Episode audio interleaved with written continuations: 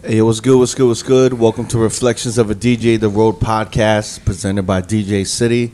I'm your host, DJ Crooked. We got DJ Never. Yo, what up? We got DJ D Miles. Good morning. We got Jamie the Great. Yep. And we got a special guest, um, the owner, the founder of, I guess, one of the biggest DJ agencies, management companies in the country.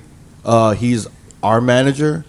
He's a, a really, uh, I guess, brilliant radio promotions guy for, for record labels and music and shit. Like, I don't. You do a lot of stuff, man. We got the very infamous Sujit Kundu here. And so we, you know, we want to get you here and get your perspective on on all things DJ related and music related. You you got your hands also behind uh, the radio promotions for a lot of big records. You you've been responsible for certain records like Khaled, Yeah. um, with uh, what is Wild- it? Wild Thoughts? Wild Thoughts, And Unforgettable by French and Montana. Unforgettable, French Montana, and stuff like that. And uh, you have anything to say? I mean, I'm the one, Khaled. yeah. And I think, and, So I, many, so many. and I think Move That Dope by uh, Future as well. Yeah, I, I mean, I'm just happy to be here. Let's figure. Let's talk through it. Let's go. I mean, I don't really. Have, I don't have like an opening speech. okay. uh, what do you call it? Um, by the way, this is the first time we've ever seen Sujit without a phone in his hand talking. I know. to us, I, I, what I'm I don't think this um, It's interview around. gonna last too long. saying? I committed to doing this. I'm gonna do it all the way. I got you. Okay, okay. and you you dragged us all out at 8 a.m. in the morning. This is the earliest podcast we've ever done. Let, us be clear. I'm gonna do this, but I'm gonna do it on my terms. I feel like DJs are at 2 a.m., so we're Yeah. gonna do it at my So time. you I- wanted us to be like kind of a little lost and bewildered and stuff. I just didn't want to be distracted. I feel like once the day gets going, like my mood could change depending on what's happening. And, and early in the day, you know, you'll get like a clear, articulate me. Whereas in the middle of the day, I might be dealing with a fire, I might be dealing with something, and my mind might be distracted, and I might not Right. be all the way there. Yeah. So I felt like the morning would be easier for me. Well, let's talk about the, even your routine, the way you the way you work. You've been up since 3 a.m. Right. So usually, what I do is I go to sleep when I'm tired. Um, When like- is that? What time is that? It depends. Like usually, I'd say between nine and twelve. Like uh, you know, I had like a third grade teacher that was like a jerk, and like one day this kid fell asleep in our class, and um, we thought he was gonna drop the book or like bang something or like wake him up like crazy, like, and he just let the kid sleep. And like after the class, we were like, "Yo, bro, like what happened? His buddy fell asleep, and you didn't even like mess with him." And he was like, "Listen, he's like, if somebody's tired." in my class, that means they might not be sleeping at home. So I might let them sleep in class, but then I'll deal with them later, right? So I've always been of the mindset of when I'm tired, I go to sleep. So mm-hmm. whether that's 9, 10, 11, 12, or even 1, if it's time to sleep, I go to sleep. I don't push myself to work longer. And the opposite of that is I wake up when I'm ready to wake up. So unless I have a flight or something that is like urgent that I have to make sure, even if I have an 8 o'clock meeting, I probably won't set an alarm because I usually do get up between between let's say two and six. If I get up at two, I'm annoyed and I'll try to sleep. So then I might sleep all the way till six. But if I wake up at three, three fifteen, three thirty, I'm I get up and that's it for the day. I'll stay up. wow. Yeah, man. So so you were referencing the radio business, Yeah. and at three o'clock in the morning or at six o'clock in the morning, there's this system called Mediabase, which is how uh, radio promoters monitor how much spins are going on and how much each radio station's playing or not playing a record. And at 3 a.m., it like from 12 a.m. to 3 a.m. it goes off. There's a thing called real time where you can watch it in real time. Yeah. And from 3 a.m. to 6 a.m. it's off. So uh, I'm sorry, from 12 to 3 A.M., it's yeah. off, and at 3 it goes back on. So like my body kind of knows at 3 it's back on, and I want to see what's happening. So explain explain this because I actually don't really understand or know anything about what you're doing behind the scenes with radio. You know, pushing like with radio and pushing records and and getting spins and all of this stuff. And you've been doing this for a while now, a long time. Right. Uh, and you're like the best in the business, from what I've heard. But you know what I mean. You know what I mean. I mean, you know, But explain what you do. Like, explain what you do. so you know there's there's there's several different genres of music right? So mm-hmm. formats of radio right? There'll be urban radio which if you were in los angeles that would be 92.3 the real mm-hmm. right? Then you'd have power 106 would be like a crossover radio station. Mm-hmm. And then you have like top 40 which would be like kiss or amp. And then maybe you have hot ac or alternative and k-rock or whatever have you. So i do the rhythm crossover format and there's maybe like 80 radio stations in the country. And artists or labels hire me to promote their records to radio stations. So say there's 50 artists a week trying to get their song on the radio, and there's one slot open for a new song because radio stations have a limited inventory. They can't play unlimited music, right? Whereas, whereas a Spotify, you could put 25,000 songs a week.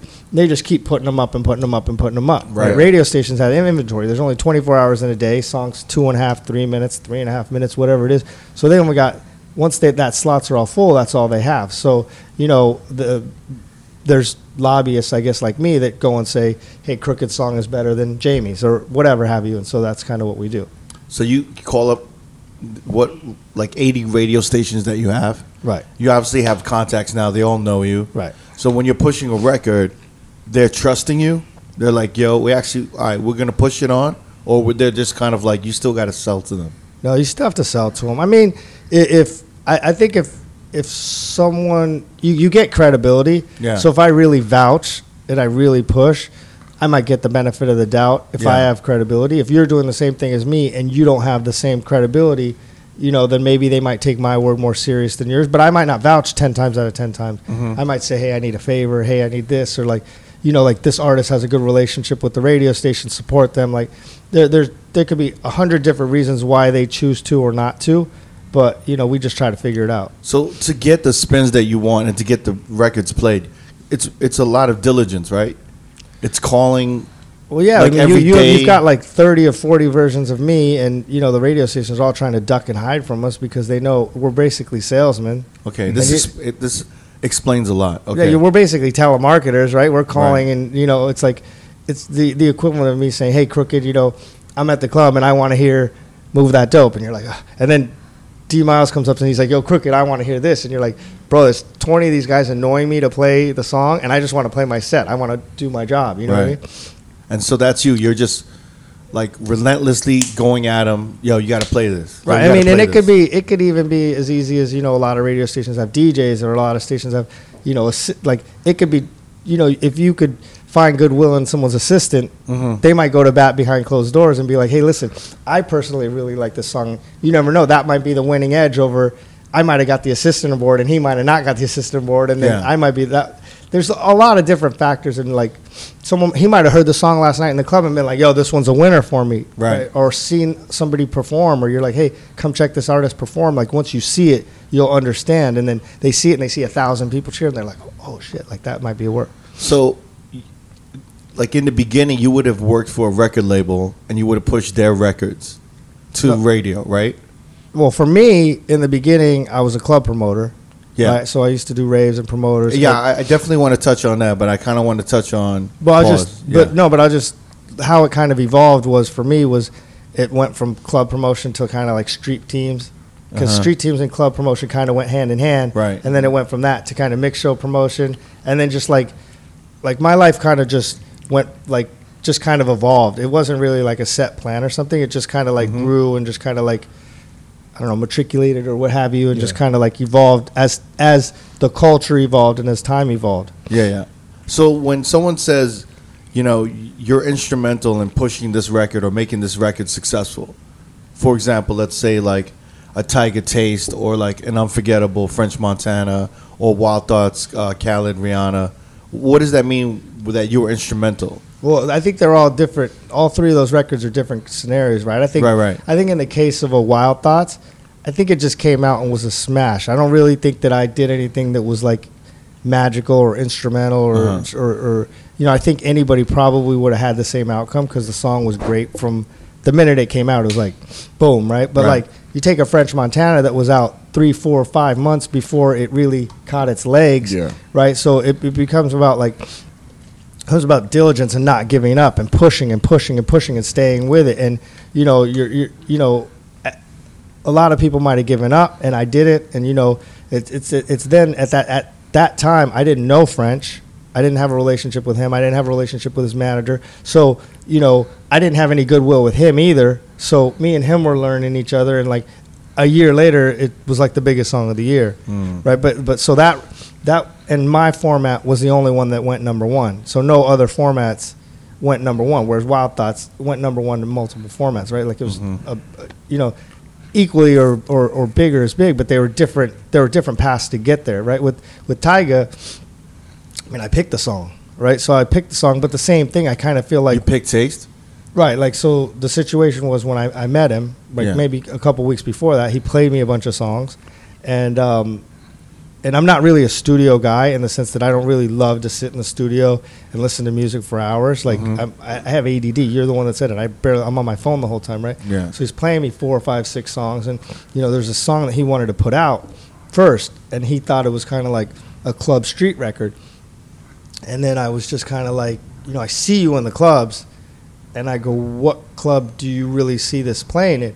And he was like, "Well, you know," and I'm, he's like, he's like, "I don't know," and I'm like, "Cause you know, DJs, you guys want to play the hits. Mm-hmm. You're not entitled to play a new record at 12 o'clock in, in the middle of the night and break a new record. You have to play hit records." Mm-hmm. So he was like, "What do you think we should do?" I'm like, "I think we should go with the hit." And he was like, "You think so?" And I'm like, "Yeah. If you, people's attention spans are so short now. There's no time for a setup record. And once you lead with the strongest record, then the other doors are going to open much easier. For You got people's attention, and then they might Yeah. hear. The, they might listen to the second. the second one. They're they're the more third. Willing, yeah. exactly. So and and at the time, people were like, "He's over," and he's this and that, and then boom, the song came out, and then boom, it's on RapCaviar, and boom, it's like streaming, and Right. next thing you know, it's like, and people still for the first, let's say, two and a half months, were still like, no, no. We're like they were they were so against him as an artist Yeah. that they weren't ready to they weren't even open minded to receive him and then like it just became so big that like it overpowered them Yeah, yeah. Yeah. It was shocking to us DJs too when that song came out. Right. Because we were like, "Yo, this shit is dope," but Yeah.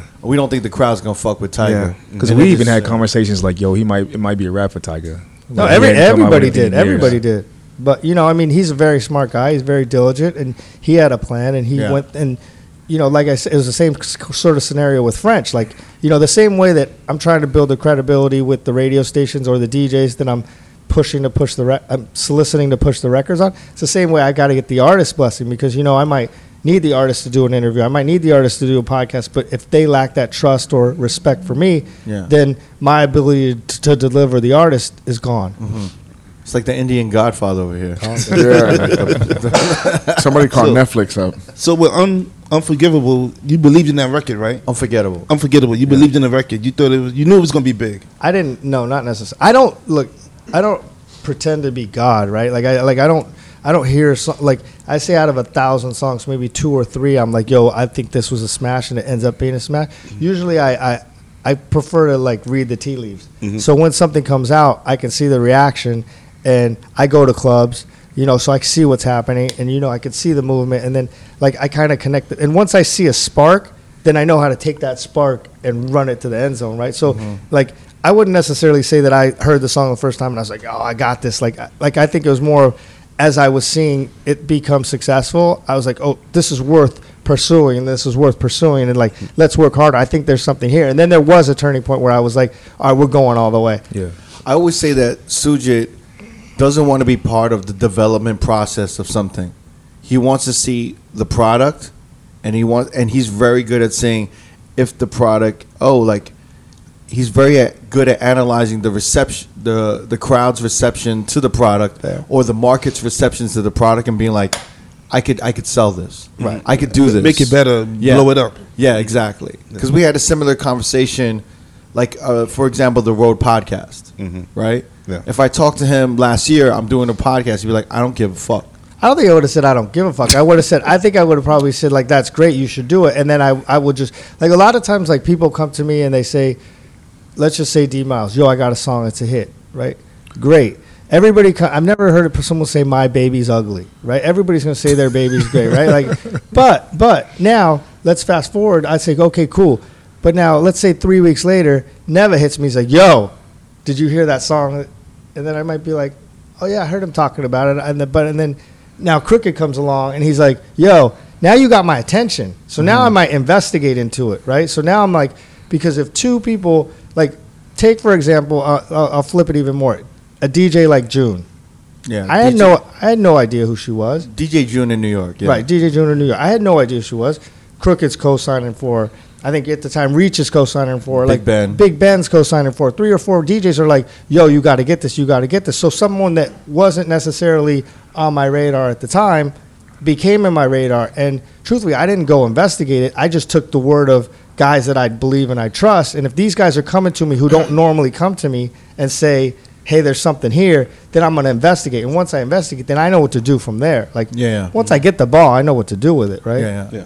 So with the like with this podcast, you would like. But if I told you, you would have been like, yeah, yeah, that's cool. Like, do your shit. Mm-hmm. And then I. I- I- look, look, look, I, I encourage everyone to do Yeah. everything, but like, it, it, if you if you told me at the beginning to spend my time on it, I'd be like, listen, I don't have time. Yeah. right. Like that's the reality. Is I have back 24 hours a day. I have to manage my time, and I can't. It's like you said, I can't invest in that in the process. right. Mm-hmm. But the fact that the podcast got on your radar, and you were like, kind of like, yo, you you kind of got something here. I see something here. You Well, I mean, told I, me it, it got on my radar because people were talking shit about me, and, and let's be clear, right? So, so, so, so people were people were listening enough that, that they were like, "Yo, did you hear such and such said this, and did you hear such and such said that?" And I was like, I was like, honestly, no, but I, I'd see the post and I'd, I'd look at the like the little Instagram stories, and and and I'd be like, "Oh, okay, cool," and then, but like, kind of like I think when it when it kind of got on my radar was when you guys did the on the record thing. I was like, Yeah. okay, well uh, listen, if they're looking to do this, this might be. It's all about. It's all for me. It's all about being able to, to market something. People are looking for an angle, and they're not just looking. Like everybody says, "I'm great," right? Everybody says, "I've got this. I've got that." But Right. but you know, it, it's it.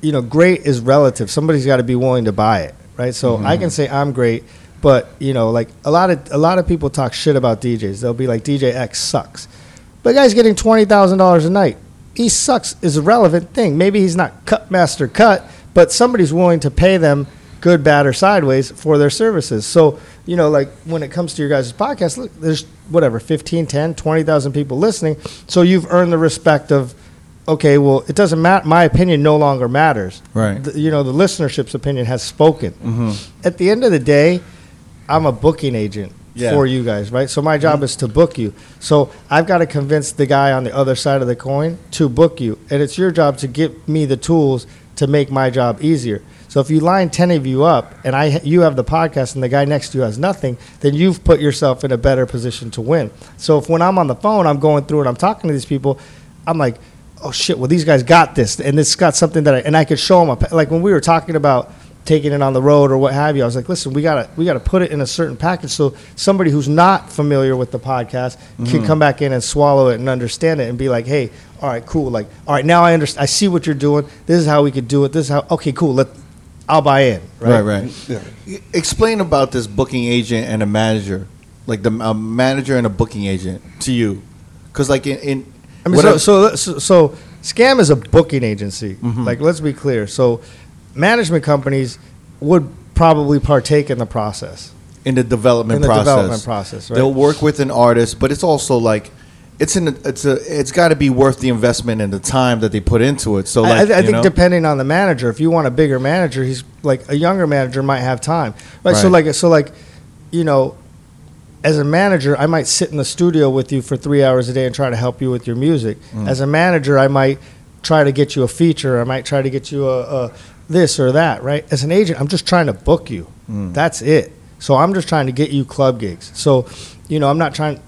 I'm a little. I think in my case, maybe a little, a little morphed. Like I think because of just my relationships, I think I have the opportunity to help people when it makes sense in other areas. Yeah. But for the most part, my job is just to book you. That's Mhm. it, right? So all the other part, it's it's it's your job to make yourself hot. It's your job to make yourself, you know, bookable. It's your job to make yourself marketable. It's your job to put to ba- it's your job to put the podcast together, not Yeah, mine. yeah. Yeah. Is But it the, is that one of the biggest misconceptions when DJs come up to you, uh, asking about scam artists?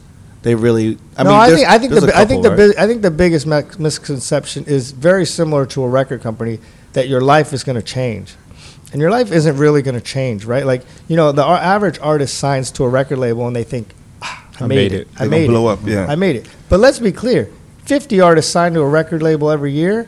Forty-eight of them aren't coming back the next year, right? Because the the labels they don't know which one's going to pop and which one's not going to pop, and now instead of making it, now you've put yourself on the clock.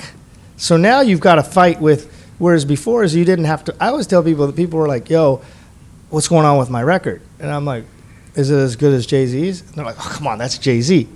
And I'm like, is it good as Beyonce's? And they're, "Ah, that's Beyonce. I'm like, no, no, on a radio station, that's your competition. So if mm-hmm. you're not ready to fight with French Montana or Tyga or Lil Wayne or whoever, why are you coming to me? Because that's you're at that platform now, right? Like you have to be ready to fight with Kelly Clarkson. Mm-hmm. Oh, that's. Well, shit. Well, that's your competition. So if you come to scam, Lil Jon is your competition. You may not think so, but as much as you're fighting him for the clubs, you're fighting him for my attention. Right. You're fighting him for everything. And if you're not ready, and the obligation isn't on me to do the heavy lifting, the obligation is on you to put yourself in a position that I want to do the heavy lifting for you. Right, right. I think that's one of the things too. Like a DJ will come up to me and come probably come up to you guys and be like, Yeah. "How do I get on Scam?" Mm-hmm. And I'm like, "Well, where are you from?" I'm from, you know, Milwaukee. I'm like, "Are you popping in Milwaukee right now?" You know, I'm bubbling. You know, like I'm trying to do this. I'm like, Suja's not going to talk to you unless you if you're not popping in your own city. If you haven't gotten to this like to this level yet, he can't do nothing for you because it's not like you're going to sign on Scam and then just get a bunch of gigs out of nowhere. Like you're you're still got to hustle your shit. A lot of DJs feel that way. Yeah, yeah. It's like they Well, feel no, like I, I, I also think that I think, and, and this is going to sound like maybe the wrong attitude, but you also have to understand it's a business. So fifteen percent of nothing is nothing. Like so, if I'm not making money, I'm not waking up and I'm not motivated for that, right? So I have to, ha- I have to have enough. You watch Shark Tank; they'll tell you I have to have enough skin in the game. Five percent's not enough. This deal's not good enough for me. If I don't have enough skin in the game, I'm not going to do it, right? So you know, the guys from these second, third markets, the first question I'll ask them, say, "How much are you making?" They'll be, "Oh, three hundred dollars a night, four hundred dollars a night." So what's my best case scenario? I get you to thousand dollars a night, and then now and that's the best case scenario. Now I'm making 150 bucks a night for my company. Yeah, maybe at the beginning of scam when I didn't have to pay taxes and health insurance and all this licenses and all these things that I have to deal with now as a bigger company. Unfortunately, I and I probably had the time. I probably could have invested in you if I believed. Mm-hmm. Like, let's be clear. At the beginning, Vice and them were making $25 a night, but we were all there. Oh, yeah, you got- we were all there together. together. Yeah, yeah, yeah. so we were all there together. So that wasn't like a sacrifice for me, right? I didn't Mm-hmm. have Lil Jon then, or you know the Tiesto equivalent then, or whatever it is. Like I, but now my time and my situations have changed. Yeah. So in in the beginning, there was the. When I first moved to Vegas, there was the A Fro- Froman Showman, Right. which was uh, Ob One, Cobra Five, Stone Rock, Graham, and Vice, right? And at the time, I think you were representing uh, Vice, Five, and Obi, Obi. Obi, yeah. yeah. And then Stone and Graham had another management company. Was a girl, Yeah, Ty. and Ty, Ty, Tay? I think so. Tav- Tay- Tay or Tavia, Tavia, Tavia. I think it was like Tay. No, no. Is it? I know who she is. I Yeah. Her remember. T- I know. you- I know who it is. Ty, yeah. Ty, T H A I. The- Okay, the- yeah. I remember. Ty. So like Ty, Mm-hmm. but I remember coming through and I never really, I've never seen a, a DJ manager before. Well, no. So they, Ever. they they pitched it. It didn't get off the ground. It lasted like two months, right? Like they pitched it as like a fun social thing, Yeah. and then I was like, "This is never going to work." But that was like a first DJ crew with actual DJs with managers because I never seen a DJ with managers. You know what I'm saying? Yeah. Like you guys were the first. right. You know, and and well, then, no, I don't think like see like because my history is from electronic music. So before that, there was like you know I worked with Richard Humpty Vission and Bad Boy Bill, and they had agencies. Mm-hmm. So I think agencies existed. I existed. mean, no, we had stress, stress. Um, Jessica, um, in New York. yeah, Yeah, but I don't, I don't, I don't, I didn't, I didn't think there was like, there wasn't like a management company just for DJs and like a crew of them. Well, I don't think You they're know management companies. I think they're booking agencies. Like One World in San Diego had Richard and Bill and Mm-hmm. Irene, and then I remember there was there was there was other agencies out there, but Yeah. they were electronic music. I think when open format came up, like at the beginning, like AM was really at the forefront, and he didn't have an agency, Right. right? And then I was representing Vice, Mm-hmm. and then I grabbed, and then quickly it was Echo, and then Obi One, and then Five, and then like we kind of like at the beginning it was true story. At the beginning, you had to get the votes of everybody before you. So, Right. so like if you were DJ number five on Scam, you had to get four, three, two, and one to vote you in before you could get in. Yeah. I, I remember that. Like Yeah. every like I, I guess when I like if I wanted to get Never on the on the squad, you we would have you would talk to like five, you would talk to Vice, you would talk to like four of the DJs and get the okay, and then they never said no, but but um, I don't think they ever really were like no to anybody. But like Right. That was the pro- I did I did that was the process. Have you? Was there ever DJs that you were you were, you were getting like, eh, he's okay, and stuff like that, and you didn't, and Well, you no, didn't it's- accept anyone? I mean, I passed on a lot of people, but usually, tr- truthfully, at the beginning, the DJs were like, "This guy would be dope for our crew." Yeah. So like, like I didn't. Vice did a lot of heavy lifting at the beginning. Like, you know, like he would introduce me. Like he introduced me to Roctakon. Yeah. Like, because they were out more than me, so then they would know who was popping and who was good and who might be good, and they were, had similar tastes. And Yeah. So they would kind of like the DJs were the ones that were bringing me talent, but at some point, you know, it turned a corner, and I had to think about the finances. Yeah. And like I remember the first DJ that kind of blew my mind was was Sky Nellor, Mm. because um, you know, because uh, um, Sky were- Nellor was like a, a model. She was a model and a DJ, but she was in the whole. She was doing like Fashion Week. She was doing Diddy parties. Yeah. You know, so, but at the at the time, there was like these event companies that were doing the like all the big events, and there and the, one of the big event companies that I was doing a lot of work with was like, listen, you got to work with Sky. She's killing it. And I talked to her. She's telling me she's telling me she's making five thousand dollars a night, and I couldn't comprehend it because Vice at the time in my world, in my mind, was much bigger than her, and he was making like two. And I was looking at myself like, how is it possible that this fucking girl Mhm. is fucking crushing it like that? And then I, I was like, but she had no credibility as a, as a DJ, as per a club DJ, right? as a club DJ, okay, Yeah. or as a DJ for that matter. So, so I was like, so, but I did it because like I was like, this is confusing to me. And then you know, truthfully, she opened up all these doors for us that we never had, Wow, like man. fashion brands, and fashion brands and things, and you know, she was making those numbers. So, if I think if I would have put her in front of the jury, the jury might have said no. But what I got out of that relationship was was you know it was crazy. I learned about a whole new world. I went to Hong Kong. I'm like go doing all these things I didn't even know existed, and all of a sudden, you know, it opened my eyes up to being like, okay, well, hey, listen, like just because this group thinks this, there's this whole other world out there that you can't close your mind to. Is there like a DJ that maybe the that didn't get the the unanimous co-sign that you regret not signing? No, I never. I don't think that ever happened. No. No. Uh, I- so I want to go back to the beginning because we know of Vice Five and like Obi Wan, but you know, early in the beginning, you were doing raves in Orange County and stuff like that in the Yeah. early '90s. Yeah. Were you still in high school doing? Yeah. You were Yeah. promoting these raves. Yeah. So Neville was doing some research, and you did like your boys were doing these raves. No, so back in the day, there was Yeah. party crews. Okay. So I grew up around per, in Orange County, which and all my friends were predominantly Mexican.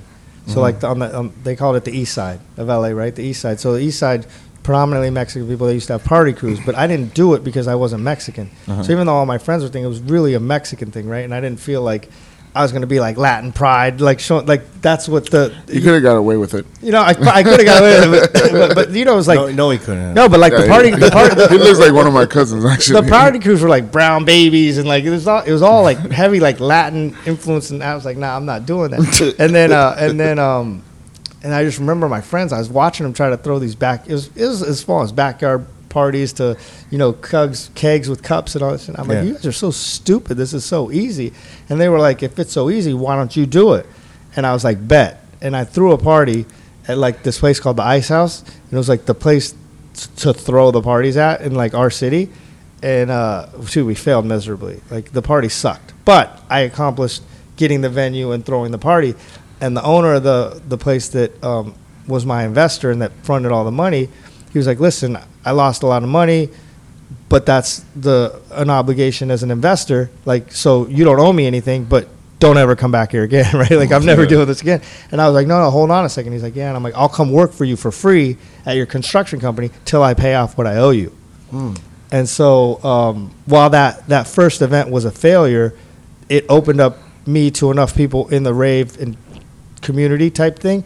So whereas you know it, it, it had given me a name, a little bit of a name where I started doing parties, and at that time, to start doing parties meant putting flyers on cars, passing out flyers, like you mm-hmm. know, going putting up posters on the street. Like mm-hmm. you know, I was like a worker, and then you know, as people as the You higher were, ups, you were the street team. yeah, you were a as street, street team. team. yeah. So as the higher ups kind of like were like, oh, we'll give you more responsibility. Then it went to collecting money at the door. It went to this. Like it, you know, it kind of grew and grew and grew, and I stuck with it, right? Because I was, you know, making a little money, and you know, it was fun. And uh, and then I graduated high school, and, and at the same time I was throwing my parties. So my parties were smaller, but they were I was getting better at it, right? Like I still wasn't good at it, but I was getting better at it. And then I graduated high school, and you so know, what were you? Were you like a host? What, what were you doing? not a host. Host didn't. Ex- I was just I was a promoter. Like you put flyers on cars. You people exit a party. It was a- it was your party. no, it wasn't my party at all. Like like if a party happened, they might have ten. Like they put your flyer, they put your company name on the flyer, and it'd be brought to you by, and it'd be like twenty companies, and then I'd be responsible for covering this city, and they'd be like, so I'd go to the malls and pass out flyers. I'd go to the, Got after it. like a rave would exit, I'd be standing there, come to my party, come to my party, trying to get girls' phone numbers or you know, put- like pro, see like promotions to me ch- evolved and changed as bottle service became because with bottle service you have to become slightly like a host mm-hmm. because you had to bring the yeah, but at the time, stuff, right? bottle service wasn't even a conversation. I'm Yeah, yeah. 16. Yeah, Yeah, no, no, for sure. This is like the '90s also. No, no, but Yeah, I mean, liquor, alcohol is not even a conversation. If I could sneak it, but at the time I wasn't drinking. Like I wasn't 21, so it was like all I wanted to do was put these flyers on the cars, put Yeah. these things out, and get this going and make money, right? So then I graduate high school, right? All Indian boys must be doctors or lawyers, right? So I go to college, right? I go to UCSB thinking that I'm going to go now. Even though I did, I got not great grades in high school. I did enough to get to college, and um, I went up to school and I was like pre med, and let's be real, I didn't want it as bad as the other kids. The kids were waking up at three in the morning, going to class, studying till ten o'clock, eleven o'clock at night.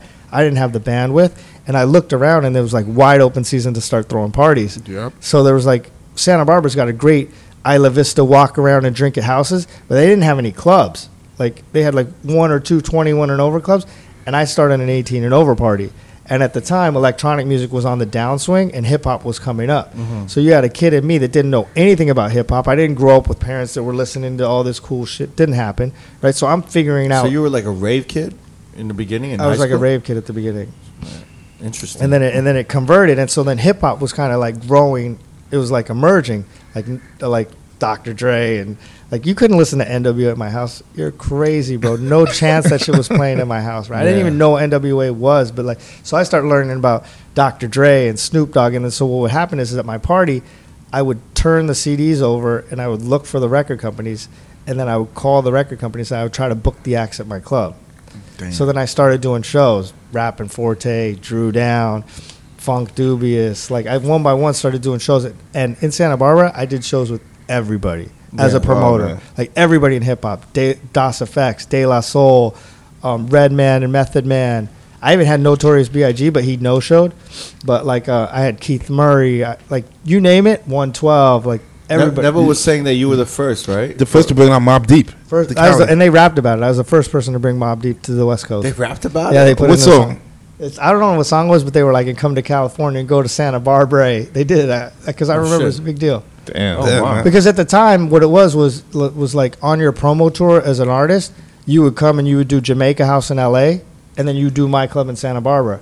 So it was mm. like a Tuesday Wednesday proposition. My club was on Tuesday, and Jamaica House was on Wednesday. So if you were doing promotion to promote a new record, a new project, you you, you would come through this run, and that's kind of how it evolved into the record business. Is once record companies realized I was doing that.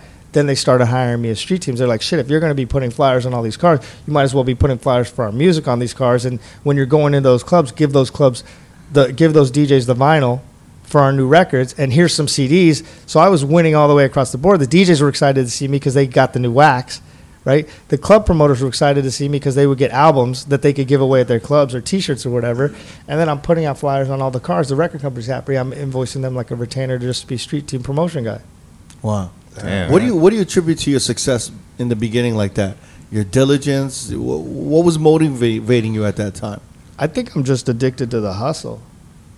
I don't think it's. I don't really think. I just like. I think if it was selling cars, it would be the same thing. I just like the the transaction. I like the mm-hmm. feel. And then you were just hustling. You were doing street promotions, right? And you were you're juggling record. La- how did How did you get the contacts with record labels and all this I'm stuff? telling you, I was flipping the CDs over, and it would say Capitol Records, and I would That's like the old school shit. I would call four one one, and I would call up there, and I'd ask for the promotion department, and then Damn, I'd call call, and- 411. and then and then they would usually tell you at the time they would tell you to fax a proposal, and so then I had this proposal like all decked out of what I did, and I would fax it to him. You dude, you have to do it 20, 30 times, and then finally someone might pop their head up and call you back, and then you're like, you're trying to do it.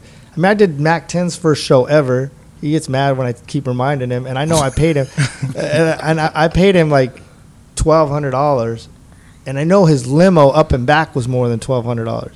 It's crazy. Like, and I, and I just remember, like, I remember it was his first show ever. It was up there. Damn. Yeah, yeah, he had four live. Yeah. How was the reaction when you brought out these um, East Coast DJs to the West Coast? Did the West Coast like them? What do you mean East Coast? East Coast I mean, rappers. East Coast Coast rappers. rappers. East Coast rappers. Yeah, they. I mean, if I was bringing them out, they had songs on the radio. Mhm. So I wasn't bringing out like I wasn't discovering new talent. Most of the, most of the stuff I was doing was was on the radio. It might have been on the radio in L.A. and I might have been introducing Okay. Santa Barbara to it. But it, it, it's, it's almost the backwards thing.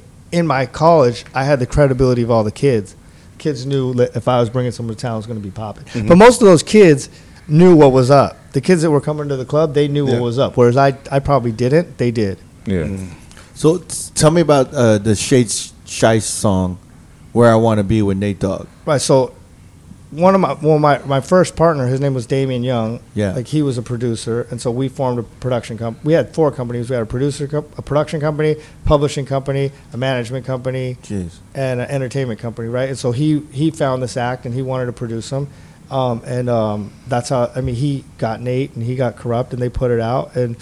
You know, where I want to be song was a big old hit. Yeah, Yeah, it was remember it was popping in New York also. Yeah, That's I mean, it, I mean, really, it was, it was KG from Naughty did the track, and um and uh and uh, Nate Dogg just killed it. Yeah. I mean, I, I watched Nate Dogg record it, and like, I remember he went in and he did like his parts, and then he came back and he did another pass, and then he came.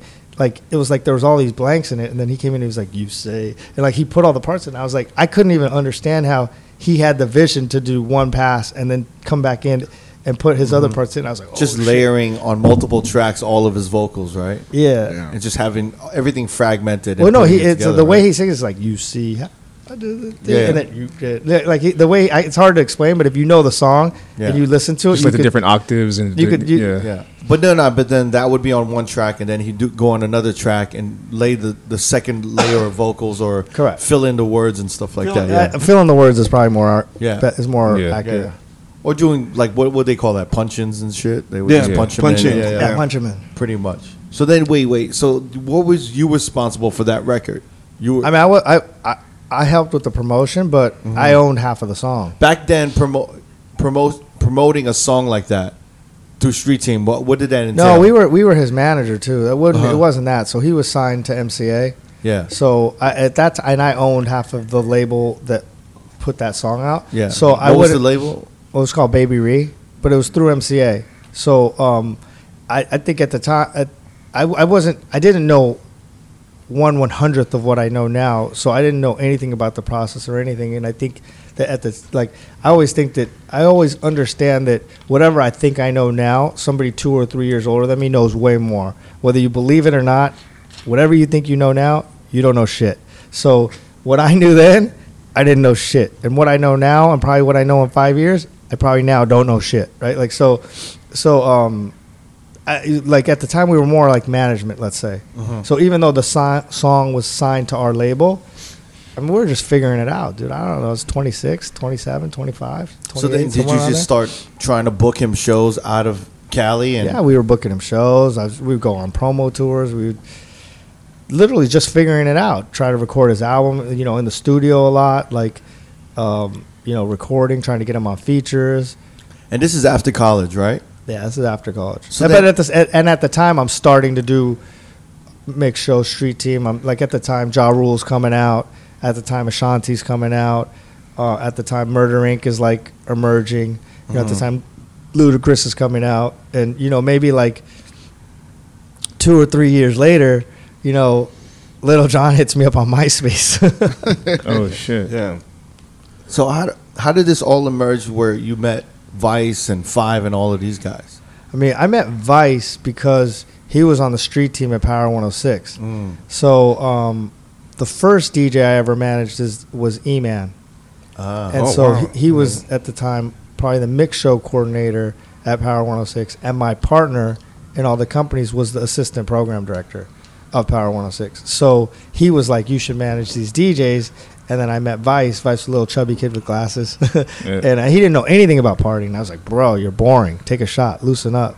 And uh, um, then Vice, then, then me and Vice were going to Vegas, and um, there was a club called Babies, Yeah. Yeah. and uh, Which we- was Body English in the Hard Rock, yeah. back in the day, Yeah. and so Obi Wan was like the resident there, and and then um, Chad Palace and Dig Dug were uh, Palace, okay. and, and yeah. JB JB King from KOUC were kind of like the resident DJs there, and so then after Vice and I had went to um, to bodying, I mean to Babies. babies. enough time, we were like, okay, we should get Obi Wan in, and then after all those trips, I think oh, I don't want to rewrite history, but I believe Obi Wan and Five were kind of cool, just because they were the two Vegas kind of guys, right? Yeah. So we had Dig Dug and those guys, and then like I think it kind of morphed from from uh, uh, Obi Wan to grabbing Five to you know grabbing I don't know Echo somewhere in there came along, and and that it just kind of grew from there, and then the the step to New York was when I moved to New York for. Um, for Universal, Mm. they off, they gave me an opportunity to move to New York. And when I moved to New York, my first step was like, Vice, I got to get a New York DJ. I can't be out here alone. And he was like, You got to meet Roctakon. I meet this guy wearing skinny jeans, smoking a cigarette with his legs crossed. I'm like, Wow, where am I? With, but a, like, uh, huh? with a skateboard leaning around. no, I mean, like we're kind of the opposite, but like he was down to give it a shot, and I was down to give it a shot, and like we just, like he was super talented, so it was like you know, uh, but for the fact that he quit, he might be like one of the biggest right now. You think so, huh? Yeah, absolutely, he was killing it. What do you think it was, in your opinion?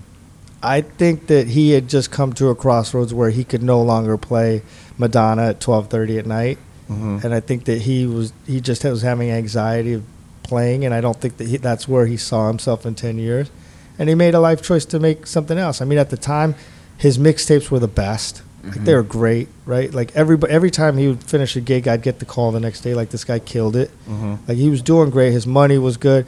He was in, like I was helping him with money to buy equipment to do his production because his production was really good. He was right there, but I just think he had like I don't want to speak for him, but I think he had a an epiphany of I don't want to be 50 doing this anymore. So Yeah. I'm just going to give it up. And you know, you got to respect that. So as far as uh, you working with Five and and OB and then getting Vice and then really, I mean, scam artists. When I think of it, the branding and marketing that you've done for that agency is it doesn't compare to other agencies or any other management companies for DJs. And I want to know where that came from. Well, so somewhere along the way, I split my company with Damien. And uh, from Power 106, right? Right. Yeah. So so Power 106 actually initially owned half of it, right? So um, half of scam. well, half of oh, Baby you- Re, yeah, the, yeah, yeah. The, the other Yeah. entity, right? So so um, we got into a fight. We split our company. I tell this guy Gumby to help me with the name of my new company, and I tell him, I say, hey, listen, you might be naming the next Sony one day, so like you got to come with it. Like, and I'm not the creative type that can come up with names and like stuff like that. So he was the, my graphic designer, and he was also a promoter at the time, and he's still a promoter, and we worked together. So I'm like, come up with it for him. He's like, all right, cool. And then like two weeks later, he comes up to me at the Hollywood Athletic Club, and he's like, I got it. And I'm like, all right, what is it? And he's like, scam artist. And I was like, ugh. and he's I'm like, it sounds so shady, bro. And he's Yeah, like, yeah. and he's like, no, no, no, it's cool, it's cool. He's like, he's like Sujit Kundu artist management. I was like, ah. and he was like, I'm like, oh, some of the guys. He's like, I don't know what your problem is. He's like, there's Death Row, there's Murder Inc., there's Bad Boy, and I'm like, I just don't feel like a company like Pepsi's going to be like, oh yeah, let me cut a check to scam artist. Sounds shaky to me. So at the time, we maybe had like seven or eight DJs, and I asked the DJs, and I think four were like cool, and four were like kind of had the same apprehension as me. And then he goes, and then he comes back to me like a few days later, and he's like, no, no, he's like, look it, and I'm like, yeah, and he's like, DJ Neva on the T-shirt on one side, and on the other side it says, I'm a scam artist, and like that concept just Yeah. like clicked in my head, and so then I started doing billboards. Right. I was, I was like, yo, we like, because the I'm a scam artist like resonated with me, and like, because it meant more to just than just like a DJ company. So then I started like, I started. It's kind of like a negative connotation with a positive Right. thing around it. Right. Yeah, yeah. Uh-huh. so I was I was into it. I, I was sold, and so that's kind of why I started like Yeah, because that was everywhere. everywhere. And, it was like, uh, that was, I mean, I guess a lot well, I, I- I think too. I think too is like my belief at the time, and maybe still is, is that you know, you know, our listenership was 0.001 percent of the population. We're cool in a in a very small population of people that go out in the club, Mm-hmm. and I was trying to make it more mass appeal, and I, so I was trying to market it so somebody like a Crooked or a Neva or a whoever could go from being just this club DJ to being recognized in other markets and other cities. And there wasn't really a lot of platforms to do it at the time. There's no social media at the time, Mm-hmm. right? So there's no, you know, we're looking at 944 magazines and things like that to like Yeah. help us increase our platform and to make us, you know, and at the time, a billboard was like the biggest shit in the world. And It was was, a Yeah. big deal, Yeah. Yeah. especially in Vegas, to be on a on a on a billboard. billboard, yeah, yeah. yeah. Did he come up with the logo as well? my other friend Nerve drew it. Okay. So uh, yeah, he, he drew it on a napkin, and then he gave it to me. You know, I I mean, that's. I don't think there's too many other agencies that have that kind of a logo presence, Right. and I think that thing like kind of resonates through the DJ community, and now like even people that aren't DJs know that logo. Right. Yeah. Appreciate it. That Oh. logo even looks scribbled. Like There's a looks like- graffiti artist that did it though. yeah, yeah. It looks like he really did it on a napkin. That's Yeah, he did it. Yeah. I always wonder where scam artists came. Like the name. Now I know. There you know. So when you were branching out, because you obviously started in Cali and LA and stuff like that, then you branched out. You went to New York. You started collecting. I mean, you linked up with dudes in Miami, Mauricio, right? He was one of the Irie, first. Irie was the first. Irie? Yeah. I mean, the trip was we went. The we Vice and I were playing in Miami, and we'd met Irie a few times, Yeah. and so we invite Irie out or somewhere or another. We go to dinner, and you know, at the time, like DJs didn't really want to pay for anything, and I just remember Irie paid for dinner, and like it kind of blew me away, right? And then we went to Mansion that night, and I think Vice and Irie or some combination was playing, and we had such a good time. The next day, I was like, "Yo, Irie, you got to be on Scam," and he was like, "Yo, I'm in. I want to do it," and that's kind of how that happened. And then from Irie, went to Mauricio. and it just started spreading Right. and, and going around. And then around this time, I guess there were other smaller or other competitive like DJ management or agencies starting to pop up, right? Mm-hmm. More and more and more. I remember I was part of one. We were like undisputed, right, with Zach Gitman and Mike Drummond. Right. They were in San Diego. Like they were working with me in fashion, and I Yeah. got you guys signed Scooter, Mhm, yeah. uh, Sid Vicious, and there was like a handful of other motherfuckers. I mean, I, I think, of I think, right? Yeah. I think over my life, there's always been a few other agencies. Yeah. But I think it's fun for two or three years, and then I think you have to decide if you have the stamina to go five, six, seven, eight. Like, do, I mean. Yeah. like, like, do you really want to? Do you really? And and you're gonna have challenges along the way. You're gonna lose people. You're gonna gain people. It's really hard to maintain a staff. And then you know, if you really want to, if you really don't have one or two guys that's keeping the lights on, it's like you got to you, you got to keep trying to grow and then you if with growing becomes more responsibility you have to legitimize your company more Mm-hmm. you know i'm licensed most people aren't right like you know like it's a lot of different things right So, in, in the beginning with you and Vice, right? Because when AM started Deckstar, that was like a big competitor at the time, right? he Kind actually actually at the before they started Deckstar they wanted to do it together they wanted to work with you yeah and do you, AM Vice, and Aoki, everyone, Aoki, everybody. everyone together. uh-huh because they felt like if we had everyone under one roof we'd be uh, under control Yeah, probably. Why, Yeah. why did that work out? Um, I mean, I think truthfully, I think I don't think Vice loved the idea of.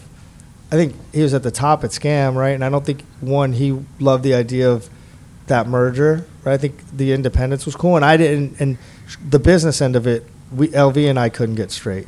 Mm. Right? Like LV and I couldn't get the the the business. straight. I didn't want it, and they also wanted to get rid of the name Scam, and I didn't want to. At the time, they wanted to call it. I think it was like Disc Jockey Agency or something, and I, I didn't want to get rid of Scam.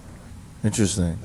And so like Vice, obviously, if he was part of an agency with um, AM, he would have been kind of Number two. number two. Yeah. Right. So, in the initial, when Vice was starting to bubble in LA in the clubs and stuff like that, AM was really instrumental in putting him on, like right, Yeah. kind of having him like cover for him and stuff like that. Yeah. Were you around during those times? For sure. hundred percent. And were you not? You were probably his boy. Where were you managing him at the time? I was his agent at the You time. were? Yeah, yeah, hundred percent. so you were telling him and Take the gigs. Let AM like AM was skimming. Like if a gig was five hundred bucks, AM probably skimmed two or three hundred of it. And I was gave like, him just like get in there. just get in there. Just get in there. So how did that evolve into like? Vice would do a good job. Yeah. And then the clients would ask for him back. mhm. So like so he AM gave him the outlet, but then Vice did a great job. Yeah. And so Vice took like if Vice had sucked, he might have not got the call back. But like once and then he built those relationships and then you know it's the same sort of scenario. Like he opened a lot of those doors for me, but I didn't suck. Right? So since you know, like we kind of all helped each other and yeah, then you closed the deal. Yeah. He opened the door and you closed the deal. Exactly. Yeah. That's interesting. So then, as you start expanding and expanding the, I mean, scam artists, and it starts getting crazier. When did you start getting agents and all of this shit? I mean I had people from the beginning. Really? Right, yeah. So it was in my apartment for a long time. really? Yeah, yeah, yeah. Interesting. That's dope. so it was, it was in my apartment in Orange County. Uh huh. It was me and one guy, and then, and then it, when I moved to LA, it moved to LA, and I think at the time, at the at the peak, there's probably three employees in my apartment, and I realized that it was three people was a little too many, and then my tenure at, at Universal was coming to an end, so uh, we got the office that we're in now, and at the time we moved in with probably three people, and I think now there might be 16. Did you know that you wanted to expand to like what you have right now and larger or bigger, or were you just I mean, I kind know of going I, with the I, flow? I know I want to be a full service agency. I don't want to. I, I think a large part of the reason it was such a DJ agency at the beginning was because I worked for a record company, Yeah. and it would have been it would have been a conflict if I had acts, right? So like I think I cleared um, scam through um, through Universal as not a conflict, but I cleared it with DJs. So I so I had two jobs. I was an employee of Universal for seven years while I had scam, and so they cleared DJs, but they didn't clear me to do acts or other promotion. So so I like had to like kind of keep them separate. So then when I stopped at Universal, then I was like, okay, now I'm going to be more full service, and because I have all these all this knowledge from working at a record label, but uh, you know, still it's majority a DJ agency. But I would love to at one day it be rep, you know, people that could pop artists too, like or hip hop yeah. artists or whatever. At, at what point did you feel like you didn't? Because I, I remember, like you said, the DJs would have to co-sign the other DJs before they joined Scam, Mm. and I think after a certain point, you didn't check in with the DJs at all. You just kind of like uh, because it was going to be. It was going to because once the agency diversified and you had people like Sky, I think Sky went through the votes. I think she got the votes, right? Yeah. But I think that you know now you've got a New York model who who's got an opinion, and then you've got you know the keep it real DJs. And I, I think at some point I was like, I got to do what I got to do for me and not worry about everybody else. Uh, So then you just started. So then, what what were you looking for in DJs? Because like you said before, you you know DJs would come to you and like introduce you to other DJs and stuff like that. So then I mean, I look at like I, I was looking for people that were going to open doors for me and the company, mm-hmm. right? So you know, at the time, it wasn't so cutthroat or competitive. At the time, people were helping everybody. So Right. like you know, a Sky might have helped Vice, right? And they might have did the party together, or like they might have opened up a door and said, you know, Crooked's great.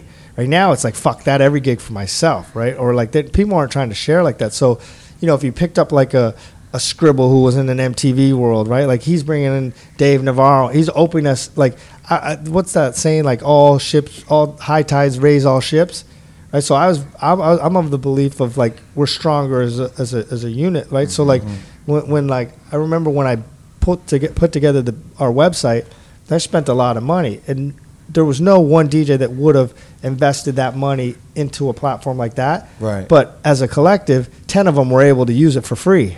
It's the same scenario as like we have our studios now. I don't think any one DJ would invest to build studios like we have on Sunset and Gower, but I sucked it up and spent the money, and everybody's able to reap the benefits at an at what is manageable for them. Right. Yeah, because at the time, you were like investing in like these videos too. With I mean, I'm too, al- I'm right? always I'm always The yeah yeah. takeovers. I, I mean, truthfully, Vice did a video with them too, and I saw it, and it was so Yeah. great that I was like, yo, I'm, I want to try to do this too. I, I'm always looking for But that was kind of un- unseen at the time when you, when you did that video. I, I think it was like in Miami, and it was in it was we did, maybe we did, we did a Miami we did a winter music one. and then there was Las Vegas. Takeover. Yeah, Yeah. that was a takeover, and that was insane. And I mean, did you did you know what you were doing? Like, kind of like, or you were just like, "Yo, those videos are dope," and why don't we just do a whole video? I mean, I Because tried. I've never that that had never been done before. It literally, I think, I saw- created. I- truthfully, I saw Vice do one. Vice did Yeah. Vice did one, and I was like, "This is this is cool." And then I met with them too, Mm-hmm. and then when I met with them too, like they came up, they came. I told them what I wanted to do, and I wanted to kind of like see. I, it's again, I, I always believed it was strength in numbers, right? Like I think that the things that we accomplished together were a lot better than the things that we could co- accomplish alone. Mm-hmm. And so I think that a video like that that takes Irie and and let's just say Vice, okay, Irie's going to show it to Miami. Vice is going to show it to LA, and they're both going to be exposed to different things, like by using each other's platform. Yeah. So that was kind of like I'm always trying to find ways to like grow everybody, right? So and and at, at the time I felt like, shit, if I use D Miles, if I use Crooked, if I use Jamie, if I use all of you guys together, we've got ten thousand followers, and so maybe you've got a. 2000 you've got 2000 you've got 2000 if you just do yours you're going to be on the same 2000 but together you can pimp out his you can pimp out his you, you can all share and you guys can all grow together and that's Right, kind right. of what i was thinking So, and then at this time, you were like also expanding to like electronic division, right?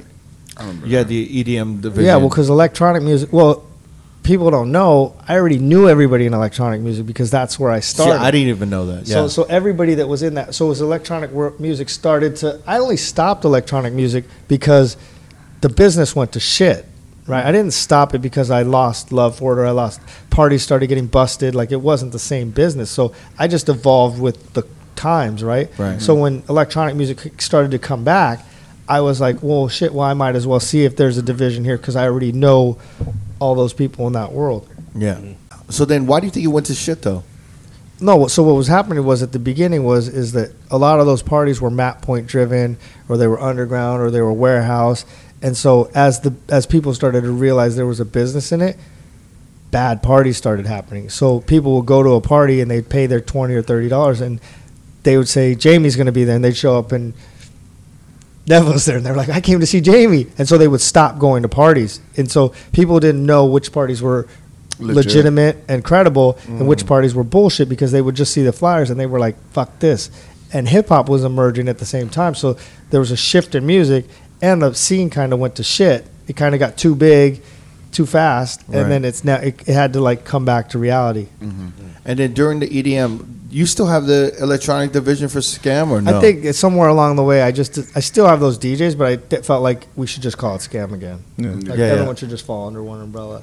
was it just too like confusing or wha- wha- was I mean, the I felt like at the of it time, I felt like at the time, like they wanted to be separated, Yeah. Yeah. I, but, uh, but The EDM DJs didn't want I- to mingle with the open format guys, kind of. and I don't think the open the EDM promoters wanted to mess with open format DJs. I think they wanted they're more of like a pure like they're cultural and they Yeah. wanted to be part of their cultural. So from a selling point, it was almost like a dessert menu and a dinner menu, and you like just handed the EDM guys the EDM and I think menu. the, you and I think the EDM guys at the time wanted to be, feel proud of their own of their own division. Yeah, yeah. yeah. like like this is us, this is ours. Mm. And some, it- some some ownership. But through that, you you signed some, you managed some really big DJs, right? At the time, at, at one point, you were managing Afrojack. I never managed Afrojack. He hired me to tour manage him. So Mm. so my company tour managed him for six months. Yeah.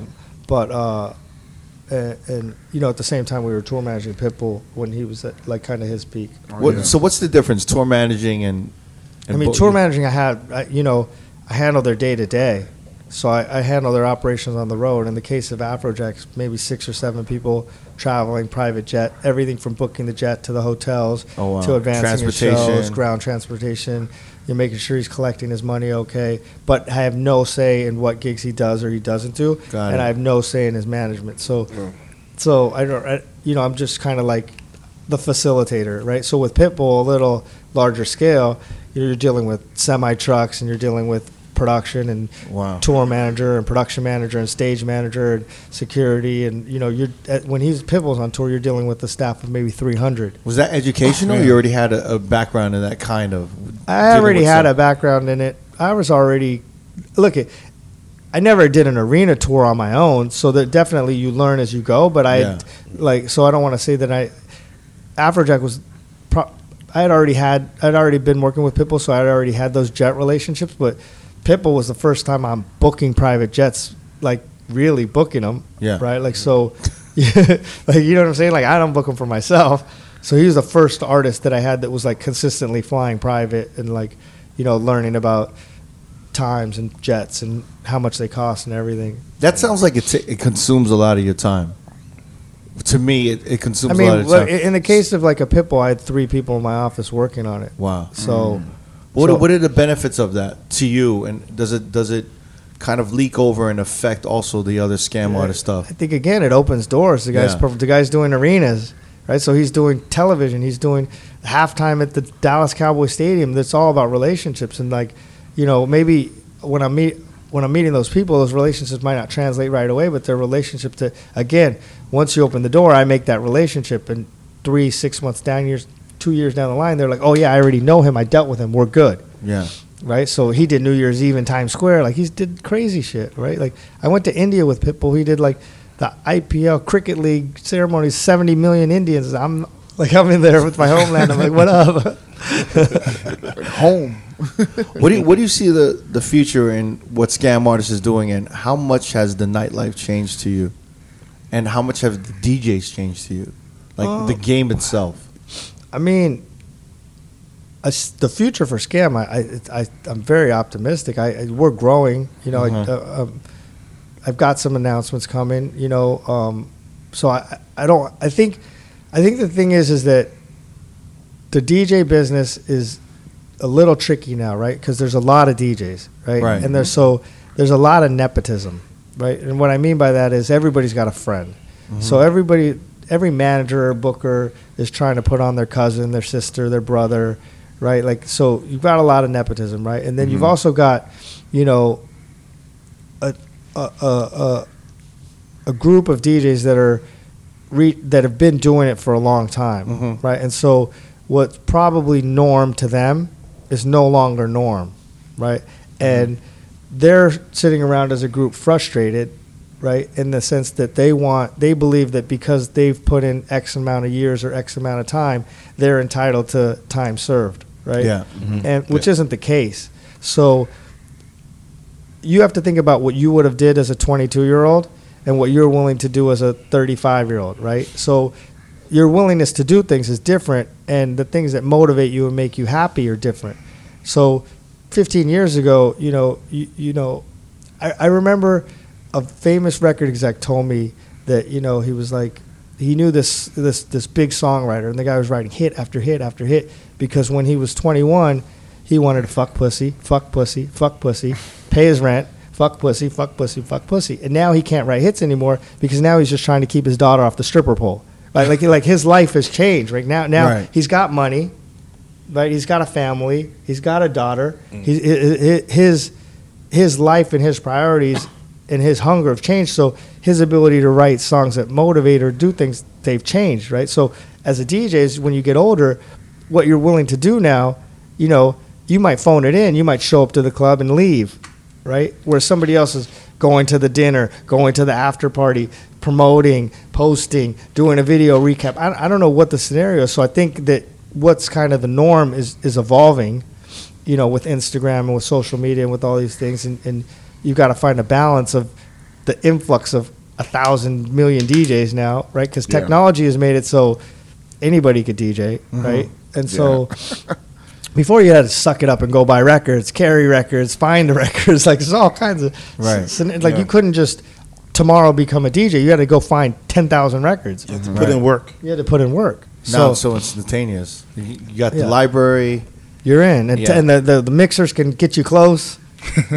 Well, what do you think of like a like a I guess the the the f- I guess the what would you call them Inf- influencer DJs? Yes, Yeah, that's the the- social What do, media what do you DJs. think of those social media driven DJs? I think they're being booked to fulfill a purpose, right? The person that's booking them doesn't necessarily look, look. Let's be clear. At the beginning, people might have booked Sky because they also wanted her in their dress, right? They Yeah. wanted her to market their dress and they wanted her to promote their thing.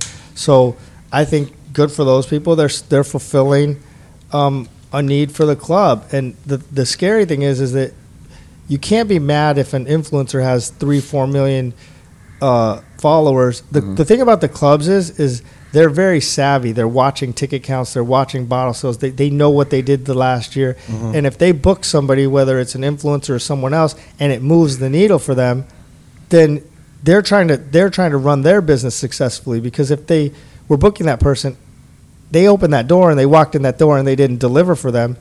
What you consider delivering is different to everybody, right? So Right. they're obviously delivering for someone or they wouldn't be being asked back. So Roctakon made a statement, uh, I don't know, a few months ago on our show, and um, you know, there's this kind of like there's this kind of uh, Twitter hashtag, Instagram hashtag of like real DJing, you know, like, uh, and there's all these like kind of goats and pi- and like OG DJs pushing like all you got to do is be a good DJ, all you got to do is be a good DJ, and Roctakon said kind of came off and said, you know what, that's kind of bullshit you know, it really doesn't matter if you're a good DJ. You know, your story and what you're marketing is more important than that. And some some good DJs have the story that they are good DJs. That is their marketing. That they are good DJs. But I, I, you know my, I my, my feeling is why can't you be both? Why Yeah. can't you be a good But DJ? what's more important to you? Do you think? I don't think anything's. I, look, look, I think at the end of the day, I always this is my line, right? Everyone's like, "What makes a good DJ?" Right? Yeah. And I'll say a good DJ. Let's just. I'll say a good DJ can do three things, right? Yeah. right? Mm-hmm.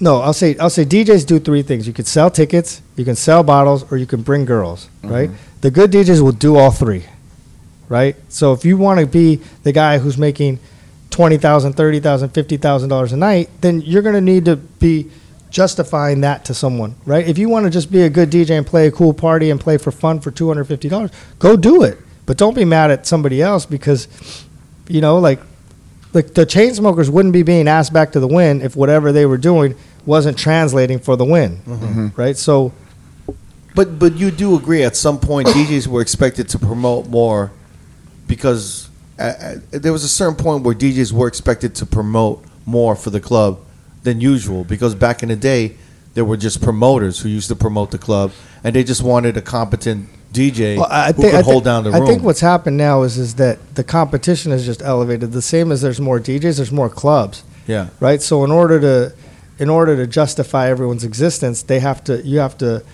everyone has to pitch in, right? So Mm-hmm.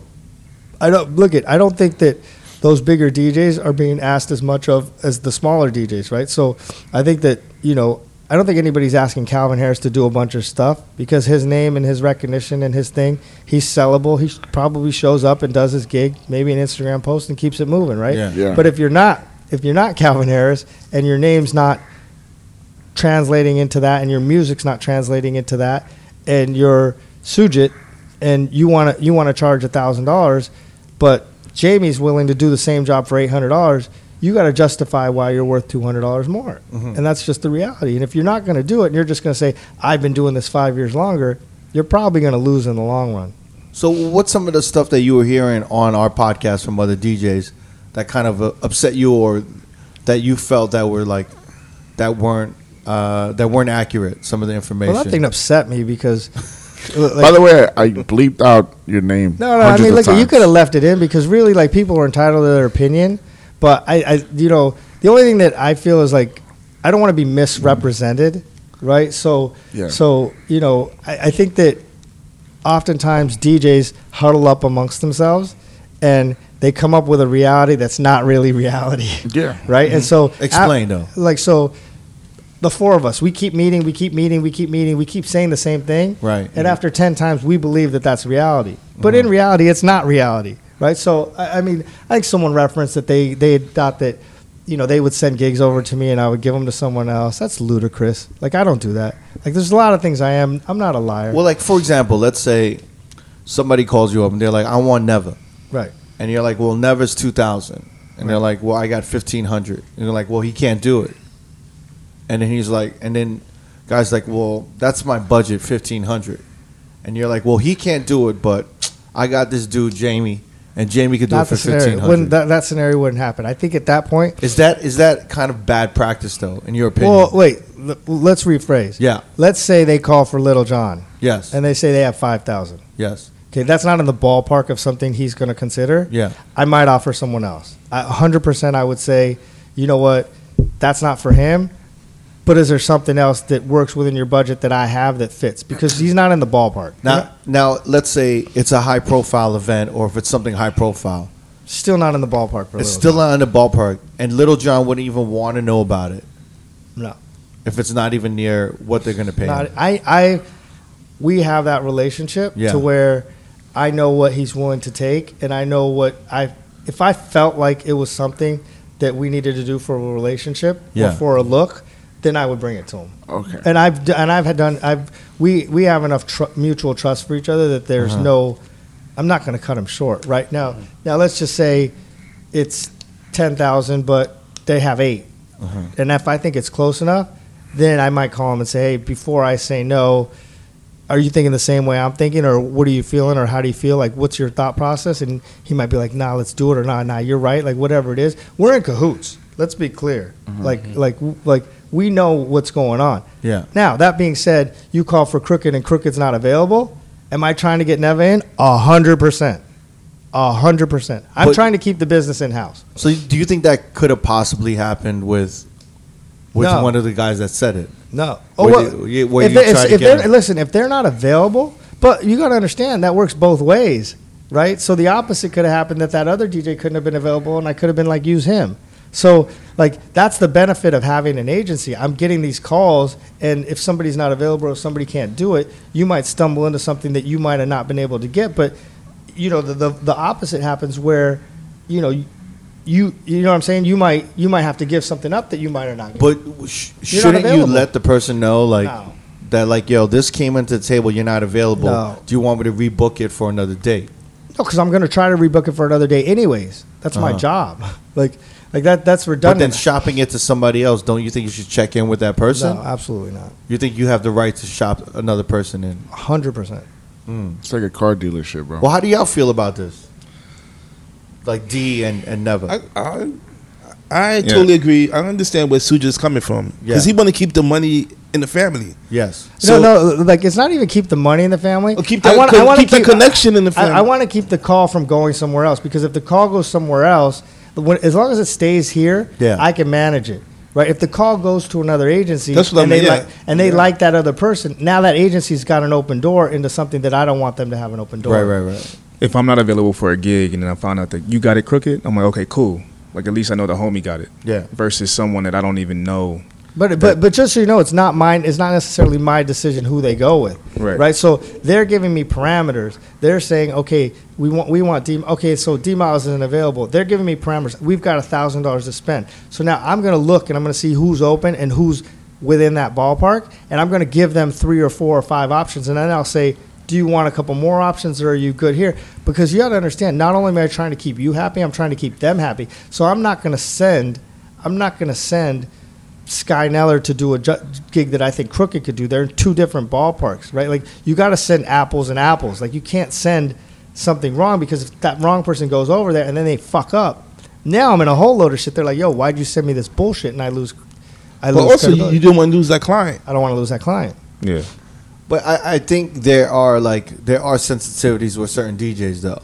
Like what he's saying is is not very different from what one of our guests actually was addressing No, no. What that guest was saying was they would call for him and then I would give him to someone else. because they were they were booked somewhere else Oh, though. well, that's yeah, okay. yeah. I mean, I would do that. Yeah. 100%.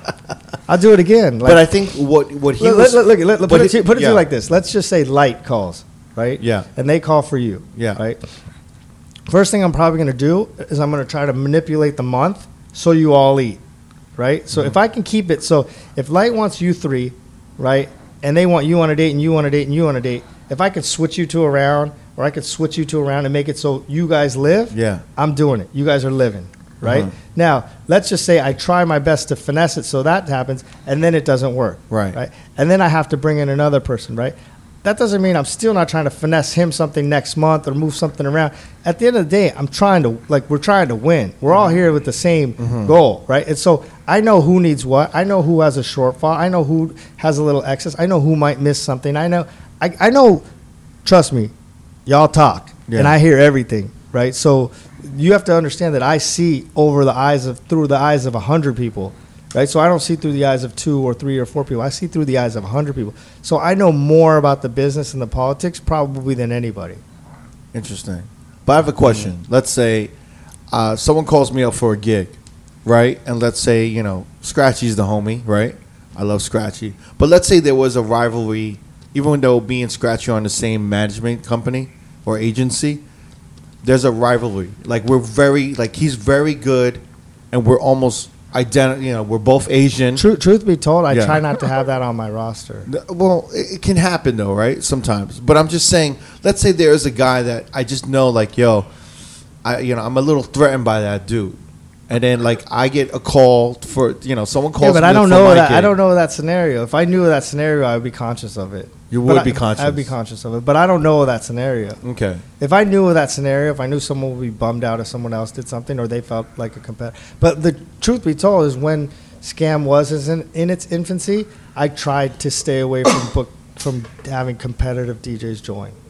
Which is why you checked in with everyone. No, I did that consciously on my own. Mm. I, I, I, did that con- consciously on my own. I didn't do that. I didn't check in for. I checked in for You the- didn't. Well, you didn't want to. You didn't want to bring someone in that was gonna be like competing for the same markets, right? You want someone that has their own market individually, right? I didn't want to be in a position where I had to choose between two people for the same gig. Mm-hmm. I didn't want to be in that position. right? Okay. So I, you know, but but people think that I'm playing God. I'm not playing God. The clients call. They have very specific things that they're looking for, and they have very specific things that they're comfortable with. Yeah. And I it- like it's it's rare that I can sell somebody a Buick if they're looking for a Ferrari. Like it's mm-hmm. rare. Like you know you it, like So there are. Don't get me wrong. There are Yeah. scenarios where people are like, "Oh, just here. I have this budget. Send me who you want, and I'm good. As long as you trust them, I trust you." Uh, that that does happen. How do you keep track of all these DJs? Because you've been signing. I mean, the roster is crazy right now. It evolves. It's not. Yeah, yeah. It's not any crazier than it was or it, It kind of fluctuates. It is a little crazy. I don't mean, think so. It's. I mean, it's a lot. It's evolved a, a lot bigger than it was. You know, let's say. I no, don't I think it's pretty consistent because you'd be surprised. Every like people fall off. I don't kick people off, but people fall off. They make a change. They try something else, but and then I might add someone. But you know, if I'm adding someone, it's because they have a business. Yeah. Mm. right? Like I'm not going and looking for, you know, to add 50 people just to add 50. But you, you, I mean, there was a there was a point, and let's be honest, like a lot of the DJs on on the on the team were a little thrown, like were thrown. I think you did a merger, and like thirty DJs joined. It was like two two mergers, right? Yeah, it's two mergers and like 30, I don't know, maybe 20 to 30 DJs joined all at once. And it kind of like, I don't know, maybe some DJs felt like it oversaturated the, the roster a little bit. I mean, I'll, I'll be honest with you. I didn't really care because it didn't really affect me. I don't think it affected me. But there were some dudes on the roster and they would here- talk here, to let me. put it to you like this, Yeah. okay? AM only was an agency, right? Yeah. Paradigm absorbed them, bottom out, right? Okay. Paradigm now has 80 gazillion clients, okay? Yeah. You didn't see the other people on Paradigm freak out because you absorbed AM only, and AM only has ginormous cli- clients. Tiesto, this, like, they're huge, and they absorbed them, right? So now you hear in the business about UTA maybe buying everybody, mm-hmm. right? So that's the business, right? If you want to grow, you have to evolve, and that's not. It's not. It's. It. I think because ours is a little smaller, it's being micromanaged. But what I'm trying to say is, it happens on all levels. Like mm-hmm. that's you know, Pepsi absorbs this company. Now all of a sudden they've got 27 sodas. Now they might get rid of three or four or five sodas along the way, but that's how they become. You know, CAA might mm-hmm. buy an agency. so you're calling us sodas now. No, I'm just It's all soda pops. Oh, wow. You're DJ a diet. soda. You're a diet soda. Orange I soda. got the chocolate vanilla. This is ne- the Neva soda. I No, but but, but but not even but not, but, but not even that. I'm saying that's what that's what happens. People merge and they absorb and then they Yeah. grow and then like you know like you could have the you know the light group merge with another group and now you've got a big group. That's sort So of you're basically saying that everything like these other DJs are feeling is kind of ridiculous to be like. say, I, I think you, I think you need I think you need to worry about yourself, right? And I think you, Yeah. it's, I, you know, I think all the time you spend worrying about what other people are doing and what this and what that. If you spent it on yourself, on making yourself better, I think Yeah. you'd be putting yourself in a better position. Because, like, like you know, the the crazy look at the crazy thing is, is I will say this about my agency: Mhm. whether you're a five hundred dollar DJ or a fifty thousand dollar DJ, you can get me on the phone in one ring. Right, you're not chasing me. You're not looking for me. You're not trying to find me Yeah. right? You, you, you know, I, you, you said it at the beginning. My phones are in my hands, right? So I'm still looking, even though I'm not answering. If something comes up that I need, I feel like I need to get, I'm going to get it, right? Yeah, yeah. So, you know, I, I know that, you know, there are times when agencies get bigger, you feel like that person's no longer with you or that person's not longer there. Yeah. I'm here, mm-hmm. right? So, and, and and sometimes I feel like the DJs feel like I might be too busy and they might not want to call me. That's Right. on them, not on me, right? I'm here. So you can't again, you can't put in your own head that I'm not available. I'm available. Now if you're going to call me with ludicrous shit, I might be like, "Dude, stop fucking calling me," right? Like I might say that. I'm not saying I won't. Hey, stop calling me with But this you, you, bullshit. you're pretty brash, though. I'm not bra- I look at the thing is is that You're not brash. the- well, come no, the, no. The thing is, is that look at we, we have the same end game, right? Yeah. Let's just me and D Miles. We have the same end game, Right. Right. So now, if he's able to tell me something that I think is going to change the needle, I'm willing to try it, right? And if it doesn't work, I won't do it again, right? But now, if we try ten different things and then they don't work, I might be like, bro, listen, I've given you the benefit of the doubt. Let's move on, right? Like, up. right? Like, let's give it up. So. You also have to understand. Wait, wait, wait. No, no. So, like, if you have a DJ and you're like, "Hey, let's try this ten things," and it doesn't work out for the DJ, you're just kind of like, "Yo, dude, we tried." Like, No, I might tell you to try it on your own now. Yeah. Like I've given you the shot. Like, but but the thing is, is that I don't. don't don't yell at me. no, I I'm not. I'm not yelling. I'm not yelling. I'm, I'm not yelling. I'm not yelling. No, no, but but look at look look. I at see look- what we, you, do you see what we got to go through? No, you see but- what you saw what just happened. No, but look at let's let's let's be real. Let's be real. Let's be real. People be like, "Yo, I want to play Tao," right? And my argument is, "Yeah, I want to fuck Victoria's Secret models." We we all have we all, we all have we all we all have we all have what what's within our limitations, right? Like Right. You, you have to live within your lane, and you can't say, "I'd be like, I want to play Madison Square Garden." Well, good for you. Like you got to get yourself there, Yeah. right? Like so so if if you're if you're like someone called me and they were like, "Yo, I got a hit record. Yo, I got beats. I got beats. Yo, I'm killing it. I'm killing it." I'm like, "Bro, you're not killing it." And they're like, "Why?" And I'm like, "Because if you were killing it, my our peers would tell us you're killing Yeah. it. So so don't come to me every day like, "Yo, I'm killing it. I'm killing it." Yo, last night I rocked it. Guess what? If you rocked it, I would wake up the next morning and I have a text. Yo, your boy is killing it. I might even have a missed call, the two of you. I might even have a video. I might even have other things. Like I might even have somebody else in the crowd. Yo, I was at such and such last night. Your man killed it. Your this girl, whatever the case may be, right? Like there's people there's there's people that tell me what's going on. I don't mm-hmm. need you to tell me how great you are. Right. Right. So if, mm. so if you call me like, yo, I rocked it. And I'm like, all right, cool. They're like, yo, when am I going back? I'm like, I hit the club, and they're like, yeah, it's cool. And they're like, yo, when am I going back? And I'm trying not to tell you that you were just okay because I don't want to ruin your day, right? Right. And then you keep poking me, and then the reason we're doing this in the morning is because if you catch me in the afternoon, you'd be like, yo, when am I getting that date again? Bro, they weren't happy with you, dude. Honestly, they just thought you were okay, and like, keep it real. Like, what do you want from me? You keep asking me, and I'm trying to nicely tell you that, that like, that, and you keep poking me, and I'm gonna be like, seriously. So bro? you don't think you don't think you should tell them the truth, but in a, a more constructive way, maybe. I, I don't know how to do that. Yeah, we've talked about that. Yeah. yeah, Yeah. Yeah. You need a buffer. I've, bu- I put, I've got one of those. You got buffer Yeah, now. yeah. Okay. Because honestly, But but the truth, the, look at the truth. The truth is is that you have to be you have to be able to understand what your strengths and weaknesses are, and if you're not willing to accept them and improve on them, Mm-hmm. you're hitting it. You're like I'm telling you, the best artists, like the best artists, the most successful ones, they actually listen. And Yeah. and I'm telling you, if you see those A-list superstars working, I'm not talking like they're working 24 hours a day. They're not giving up, and the way. I'm waking up at three. They're waking up at three, and the way they're coming up with ideas, like you know, you speak about a Tyga and you speak about all these guys. He's pushing the tempo. He's got the basketball, right? Like he's mm-hmm. coming up with ideas. He's coming up with things. He's got a crew of people that he's asking for their opinion, but he's making his own decisions, right? So you got to make like you got to be in charge of your own destiny, right? And you got to find out what's going to make you. Now you may say that, okay, well when it comes to styling, D Miles is my guy. When it comes to you know mixes and sound recording, Jamie's my guy, right? Like when it comes to you know flyers and things, I'm going to Neva. You might have like, look at, I've told you 50 times over to help me with my merch because I know that this is what I wear every day, right? Mm-hmm. Like I'm not qualified to help make cool clothes. I mean, you move that dope shirt. It's kind of. It's, I wore it for you. yeah. I wore it for the podcast. I didn't want to. I wore it. I, you know, I wore it because keep it 100. So- But you, but you know what I'm saying? Like you got to find people to help you. So somebody look at when it something like my merch, right? There's Yeah. there's stuff that sometimes I make colors or things that are outside of my box. Yeah. But I show them to the other people in, in the office. Some people are like, "Yo, that's whack." Okay, I might throw it away. I'm not gonna go into a little fetal position and cry. Yeah. And someone might be like, "This one's dope." Okay, well. All right, cool. Well, let's give this one a run. And if it doesn't work, shit, we, we don't make a thousand of them. But if it works, well, okay, well, we rerun them.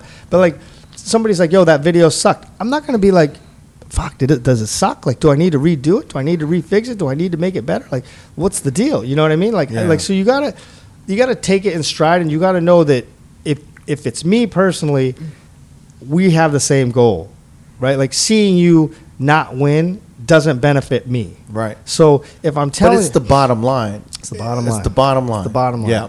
So if I'm telling you that the managers are complaining about you, it's because I didn't wake up looking for a complaint. I'm not waking up and looking to see how did Jamie suck today. Okay, Mm-hmm. fuck, he's wearing shorts. Fucking guy, bro. I hate this guy. Yo, why the fuck are you wearing shorts? Now, if he goes into a club and the club is like, yo, your man showed up wearing shorts, like we have like tell him next time to get it together. Like, yo, Jamie, next time you go to the club, don't wear shorts. Oh yeah, I'm good, bro. You're not good. They called me. They're upset. No, no, I'm good. I'm good with everyone there. I'm like, listen, dude. I didn't wake like like this isn't what I what I set my day out to be like. Do you understand what I'm saying? Yeah. I was not part It, of it. it's really interesting because when I first signed or when I first uh, joined Scam Artists, it took me two to three years to really understand Sujit. And after I understood him a, like a lot more, like because he would say certain things to me, like I'd be like, "Yo, I just did that gig." Exactly what he, he explained. I'd be like, "Yo, I just did that gig. Did you um maybe you should hit him up and follow up and mm-hmm. follow back?" I'd sh- I'd hit him up next week and be like, "Yo, did you hear anything from them?" Mm-hmm. And then finally he'd be like, "Yo, they don't want you. They don't want you." And I'm like, "Well, what about that spice?" But they don't want you either. You know what I'm saying? And but at that time, that shit used to really. It I- I found fuck your head up, right? fucked my head up Yeah, as a man. DJ because I lost confidence in myself. Yeah, it would definitely And do that, man. There was it wasn't the most constructive shit, but you know what I'm saying. But it was it was up to me to kind of like figure it all out a little bit, Mm-hmm. and he was just the messenger, obviously. yeah. But well, well, well, it's it's not it's not that it's that it's that you have to you have to understand that like like everyone like everyone calls me and they're like yo I crushed it right Right. I get that ten times twenty times a week yo I killed it right and killed it for me is when somebody really kills it the people call the next day Yeah. and they say let's get three more dates on the books. They're not waiting for me to wait and hit them and they're not waiting for me to do this.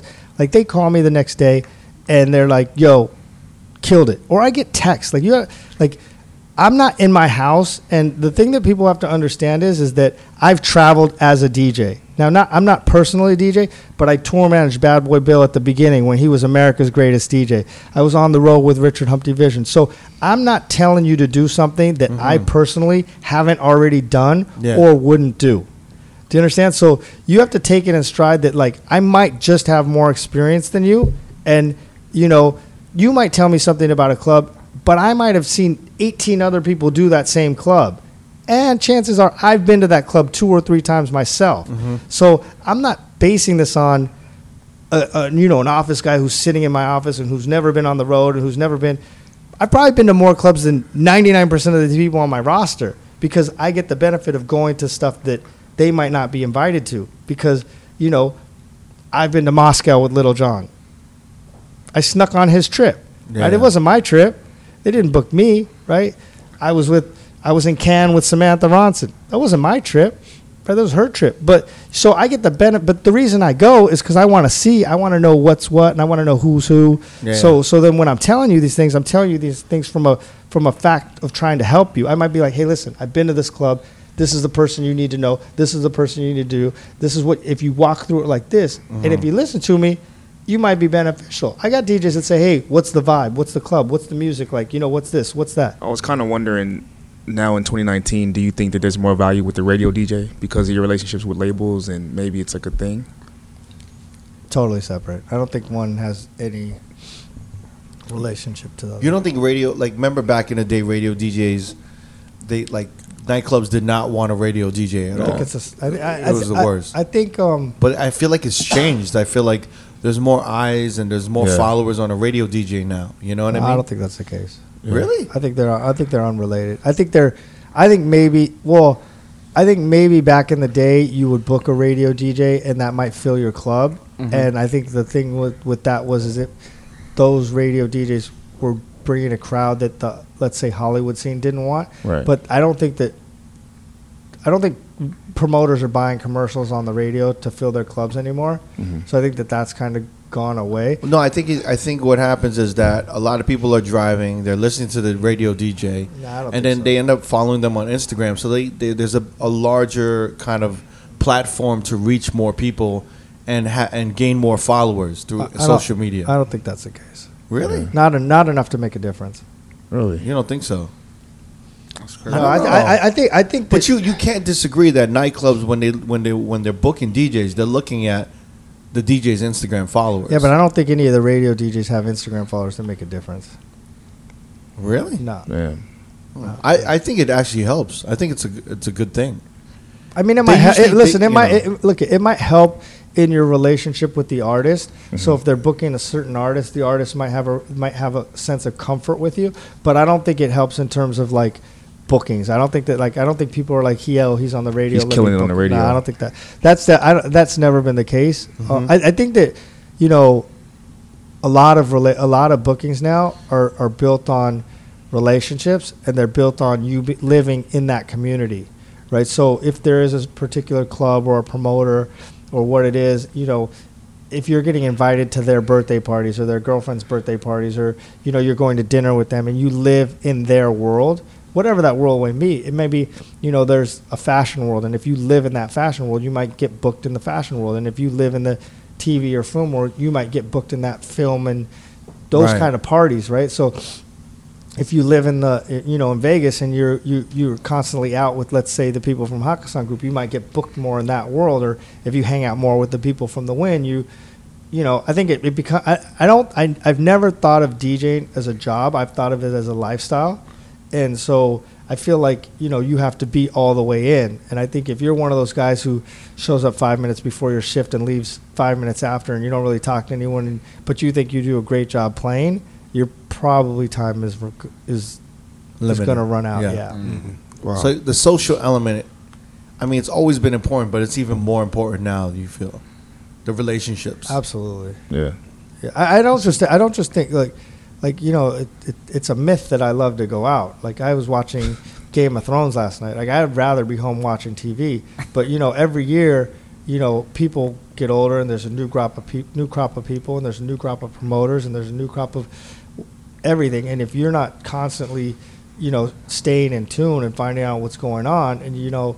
Uh, you know, I, I do travel a lot, and it's not because you know I, I know there's there's DJs that- that wouldn't travel for for I'm traveling for free. I'm getting the same commission whether I go or don't. I mm-hmm. could stay at home, but you know you got to get out there. You got to meet these people. You got to see because you know you can't get a relationship over the phone or over text. You got to meet. You know you meet these people. You have a drink with them. You have a you, you spend a moment. You get a slice of pizza in another country. Like whatever the case is, something happens. It's fun. Like you got to have you got to once you get that experience. So whoever I was with in another country, now we've got a bond. Yeah. And so when they come here, I'm their boy from over here.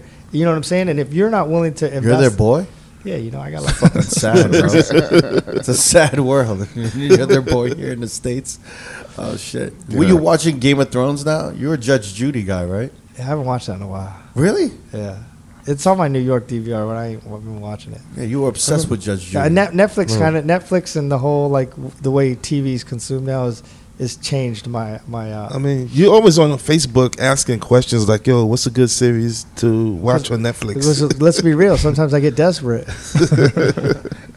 Nev, did you have anything? I have a question. Um, not only you represent like DJs, but you represent DJ slash producers like Swizz Beatz, Mustard, um, Lil Jon. How did that come about? Did they come to you, or you you um asked them? Do they want to be represented by Scam? Well, most most producers that are like that, they were probably DJs first. Yeah. right? So you know, like even like a Irv Gotti, he was DJ Irv Gotti and Jermaine Dupri, they were DJs first. So I think that they just found success in the in the um, producer world, and then when they when they had the opportunity, they wanted to come back. In the case of Lil Jon, he found me on MySpace. Really? So yeah. So he had already Usher, Grammys, everything, and Mhm. he hit me on MySpace, and I was like, "All right, this is a real business." Like, like, but you know, like, I, you know, yeah, I think, I think if you want to, I think if you want to DJ in the open format world, you know, I'm definitely going to be among the first three or four calls. Yeah. Did he just come to you and be like, "Yo, I'm trying to get back into DJing"? I Yeah, he think I said, need- "Listen," he said, "He said, I'm, I'm, I want to." No, he was DJing at the time. He's like, Okay. "Listen, I'm DJing." He's like, "Is it cool if my manager calls you so we can talk about, um, talk about, you know, maybe working together?" And I talked to his manager, and we made the deal. I was with Scratchy in Hawaii. It was like Christmas. He was about to play New Year's, and I remember the call Yeah. Right before the new year. right before the New Year's. And his manager was like, "I was like, oh, I'm in Hawaii." His manager was like, "Do you want me to call you later?" And I was like, "No." Like I want, if we're gonna get a deal done, let's get it done right now. Yeah. You know, it wasn't the guy that was gonna be like, "Oh, I'm on vacation," and call me back. Yeah. Let's get it popping. Actually, I'm very curious to know what is your outlook on, you know, especially in Vegas. Like, I feel like the big nightclubs are pretty much over. Like, Chaos opened, it's a huge mega club. And I feel like that might be one of the last mega clubs to open up. And a lot of the younger like generations going to festivals, and I feel like nightclubs really need something different to happen in Las Vegas. And what have you been noticing? Like, Uh, is the I market mean- dying a little bit? Is uh, you know what I'm saying? Is I, I, I would just say, you know, I didn't. If you would have asked me at Body at Babies, then you know when we did the deal at Body English and Tao, like if you would have asked me then, I would have told you there's no possible way this DJ money is going to keep going like this. Like Yeah. Vegas is going to bust. They they can't possibly keep building more casinos and more clubs, and it's going to come to an end. And let's just ride it out while we can. That would have been my decision back then, or my outlook. Um, now I think that I, I think that it's going to continue. I've seen it go up and down. Like Vegas had a point where, you know, after I think 9/11, it was on its death's door, right? Like everything was was was horrible there. Nobody was spending money to go there, but it survived, and I think Vegas will survive. It's got the casinos are always full. They make money. I think that you know, it's like everything. It's customer acquisition. You have to give people what they want, and so you know maybe that maybe that might have to evolve a little.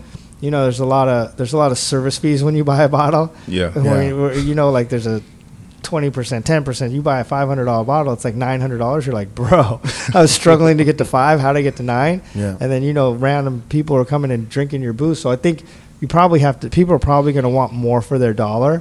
Mm-hmm. And I think that because there's so many clubs and so many venues, the venues have fall, fallen back on talent and put the responsibility on talent. And if they don't have a Rick Ross or a whoever, they feel like they can't fill their nightclub.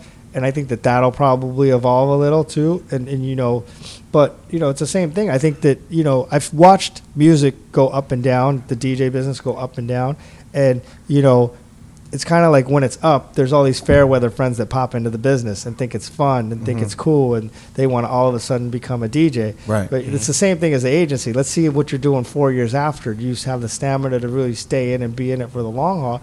And if you do and you work on your trade, you're probably going to be all right. You'll figure it out, and I'll help you. Here's my number. Scam artists. Uh, for the future of scam and what you're doing, I see you like kind of diversifying the talent a little bit more. You're getting like some event hosts in there, and then you're getting some DJs in there, and you're mixing it all up.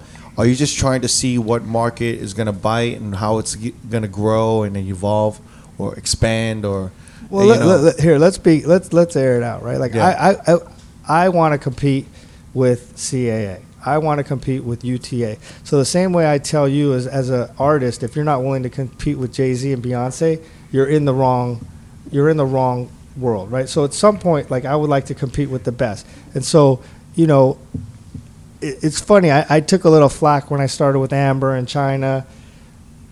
But they're making at their peak. They're and making you're talking about Amber Rose and Blac Chyna. Right. I took a little flack, but you know what? Where did how did that? ev- How did you get that? How Nick, Can- Nick Cannon was managing Amber.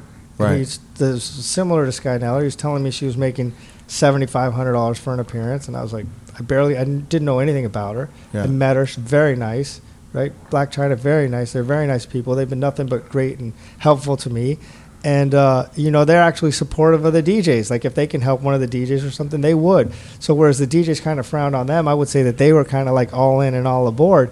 And you know, I, when I met Blac Chyna, she was making five grand a night. At the end, she's on the Kardashians making thirty grand a night. So I don't judge people like that. I, I what I know is I want I know that they're nice to me. They're good people. They've never done me wrong, and I know that I want to be a full service agency. So if it's a country act that walks into my office tomorrow, and we think we can make it happen, I want to give it a shot because who knows where this is going to end up in 20 years but i know that the, the, it's like it's like scam is ridiculed for or scrutinized not ridiculed scrutinized for my moves but if you were on a bigger CAA or something, it wouldn't. Roc Nation has Spanish artists. Nobody's telling them like, "What's wrong with you?" They got boxers. Nobody's judging them, but it's mm-hmm. like, "Oh, well, you're not them." Well, shit, I want to be them one day. Right, like, I want to come. I, I want a seat next to them. I don't want to Yeah. be sitting in the seat behind them. So don't don't hold me to a different standard that you would hold, you know, any other major, you know, entertainment brand or company, right? Like like that. I don't think that that's fair. Is is it is it even realistic to see an agency and think the smaller the agency, the more successful it could be in just kind of flourishing the select clientele that they're holding, and it's like because they're giving so much more attention to that small roster that they can kind of nurture and build it up so that and still be successful. Is It- that it- possible? I mean, listen, it's it's what you're looking for, right? Like I don't look. I I, I feel like that would be a legitimate argument if you said that. like quality over quantity. You know what I mean? Like, and I think like I'm just curious to know that because I've spoken with other dudes and they're just kind of like, uh, like I'm we're being. Wait, wait, totally wait, honest. hold, yeah. hold on. So so let's let's let's talk about that. Yeah. Define quality, right? And is quality enough for me to pay my bills, right? So Right. So because you gotta you gotta think about what quality is, and this quality ability to pay my bills and support my lifestyle, support my goals, right? Right. So I could pick six people that you think are quality. Yeah. Might not be enough to pay my rent, Mhm. right? So so I gotta like, you know, if if if the six or ten or twelve people were, you know, flourishing that much that it was like that I was comfortable with it, then I might not need to go to 10 or 12 or 15 right? It, like it just depends on but the people that are like kind of like the that aren't necessarily 100% happy are the ones that aren't working. And they're not not working because of me or because i have amber rose on my roster. They're not working because of them. You know the the ones that aren't working are the ones that are complaining right? And they're not working because they're not working because of themselves not because of me. And it's not because of my time commitment it's not because of my uh, you know uh, uh, I'm too busy. It's because they they run out of their their product isn't good enough, and what they need to do is they need to work on their product and they need to mm-hmm. work on making themselves better. Let's just take the group of you four, right? Yeah. Okay. You could have sat at home and waited for me. Instead, you came up with this podcast. You developed it. Okay. Now you've got the podcast, right? Could have stopped there. Mm-hmm. Okay. Take it on the road. Good for you, right? Then you take it on the road. Then you go from taking it on the road to wanting to do on the record, right? You're creating your own opportunity, right? Yep. At some point, I'm going to be a resource to you. We've already had those conversations, Yeah. right? But you're putting yourself in that position to win. Okay, you're not pounding on me because I'm working with X or Y or Z, and that's frustrating you because the same person that's worried about me and Amber Rose isn't telling you that I work with Travis Scott, mm-hmm. isn't telling you that I work with Future. They're not complaining about that. Right. Because trust me, when they want tickets to the show, they're going to call me and be like, yo, you got me? right? So, so, so Sushi. just, just like just to like keep it 100 like you gotta like work on yourself like you can make it happen like like you, do, you there's you know it's funny is people i have meetings with djs all the time and i'll fire off 10 ideas of things that i think that they could do Yeah. and then they'll tell me they all suck they're all bad ideas and i'll say listen what works for crooked isn't going to work for neva isn't going to work for d miles Yeah. you all have different things i've just given you so don't instead of saying the 10 ideas i gave you suck Yeah. so what's what's what's option eleven? Sit at home mm-hmm. and pray that I'm going to make it happen for you. Be clear the, the the clients make a larger share than me, eighty five percent. You know, I know most agencies charge twenty percent. Ours is typically a fifteen percent agency, right? Most of my competitors charge twenty percent, but at the end of the day, you're still making eighty percent. Right. So don't put the the eighty percent of the workload on my shoulder. You know, you got to put that on your shoulder. Interesting. No, I, I, I totally agree. Like I've never really uh, all the, through all the changes that that scam artist has gone through, and you know all the expansions and everything. I've never really complained too much about anything because I, after a while, after working with you and really understanding how you work, I've, un, I've I've kind of realized like it's up to me to do what I need to do. But the thing is, it's kind of like like the music industry, right? I've got to make I got to go in the studio. I got to make the music, and if the music is good, you're gonna hear about it, and you're gonna be say. Then you're gonna come to me and say, I can make this bigger. So you, you or or, or you I know, might say, or I might say, crooked. This isn't the one. Let's cut our losses and, and let's go back one. and do another one instead of chasing or instead of being a hamster on a wheel spinning this for nothing because this isn't the one. Right. And you'll be like, no, no, it's the one. I'll be like, listen, I'm, I've I've looked around, Yeah, and you might you might decide you want to try at it for another month. yeah, But then I might be like, still nothing has changed. yeah. Sometimes we're wrong. Sometimes you know, hey, a month something might click. Sometimes it's timing. Sometimes it's luck. Sometimes it's right place, right time. Like there's no right answer. But we just got to keep doing it. Just got to keep doing keep it. doing it. Just keep doing it. Trying new things and doing other shit. Exactly. Has there ever been a time, like honestly, like if I left, I know you'd be heartbroken and stuff like that. You know what I'm saying? Truth be told, when anyone, whenever, any time someone leaves, right? Like I, like I kind of like. There's been times when I've been disappointed that people have left, Yeah. because I felt like I've done a great job, Yeah. And there's been other times when people have left because, you know, like I don't kick people off, but the truth be told, you know, my attorney told me once he was like at the end of the year, he looks at his roster, his clients, hmm and the ones that make him money stay, right? The ones that don't make him money Leave. if they don't if they don't cause him grief, right? If they don't make him money, but they don't really bother him, they stay, right? The ones that don't make him money, he thinks about how much time he has to spend not making money, right? So there's often there's DJs that are on the lower tier of the financial earning, Yeah. right? That that that drain me, right? And when they say they want to leave, I'm like, listen, leave. I'll even might ask them, you know what, dude? If you're unhappy, you should just leave, right? Yeah. Like I'm good. And they're like, why are you saying that? Why are you saying that? I'm like, bro, because the amount of the, you're asking me to sit on the phone with you for an hour and I probably make no money. Like you're you're stressing me out, bro. Just like I'd rather just be your friend. Like just bounce, bro. Like you, if- have said some real ass shit to some DJs though. bro. I'm just telling you, like, like, like, like, like, like, no, but no, you don't understand. In the middle of my day, people want to have a conversation for an hour about their calendar, and I'm like, bro, like, like, if if you believe that I'm gonna stop my day and I'm gonna start working on your calendar for four hours, and you're averaging five, seven hundred dollars a night, you are playing yourself. I'm not gonna do it, right? Mm-hmm. You are playing yourself. Right? Can someone in my office sign? Can you do? If you're at that end of the tier, you need to hustle for yourself, and I'll help you. And maybe out of four gigs or five gigs, I might find one or two that I can slide you. Yeah. But you're gonna have to do the bulk of the heavy lifting, and if not, bounce. Yeah. Like I'm not making any money here. Told them to bounce. I'm good. Like we'll be good. All right, just do me a favor. Stop telling some of these DJs to drive Ubers, yo. No, That's I didn't fucked say. up. I, yeah, yeah. I've heard about that. I heard one, about man. that one too, bro. I was like, damn. No, bro. man, no, look, look. Let, let's let, here, let, here, here. Let me let me tell you like this. Let me tell you like this. I'll tell you like this. If I, as an ind- human being, right, needed work, okay, and I wanted the flexibility of being able to take gigs where I could or where I couldn't, like as a promoter, I like you know I- I was investing my own money, and oftentimes when I would get to the party, a break even would be a win for me, right? Mm-hmm. Because I would just want to break even. And then I realized after doing, after spending 500 hours and throwing a party, that a break even was my alternative.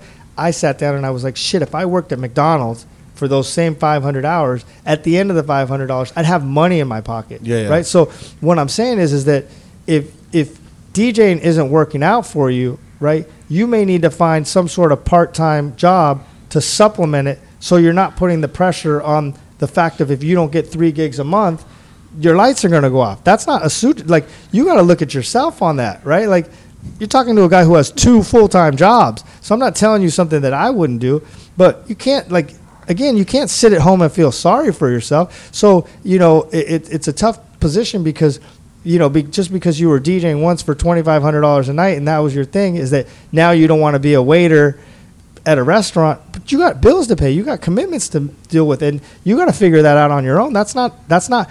I didn't sign up for that, right? Like I didn't I didn't sign up for that.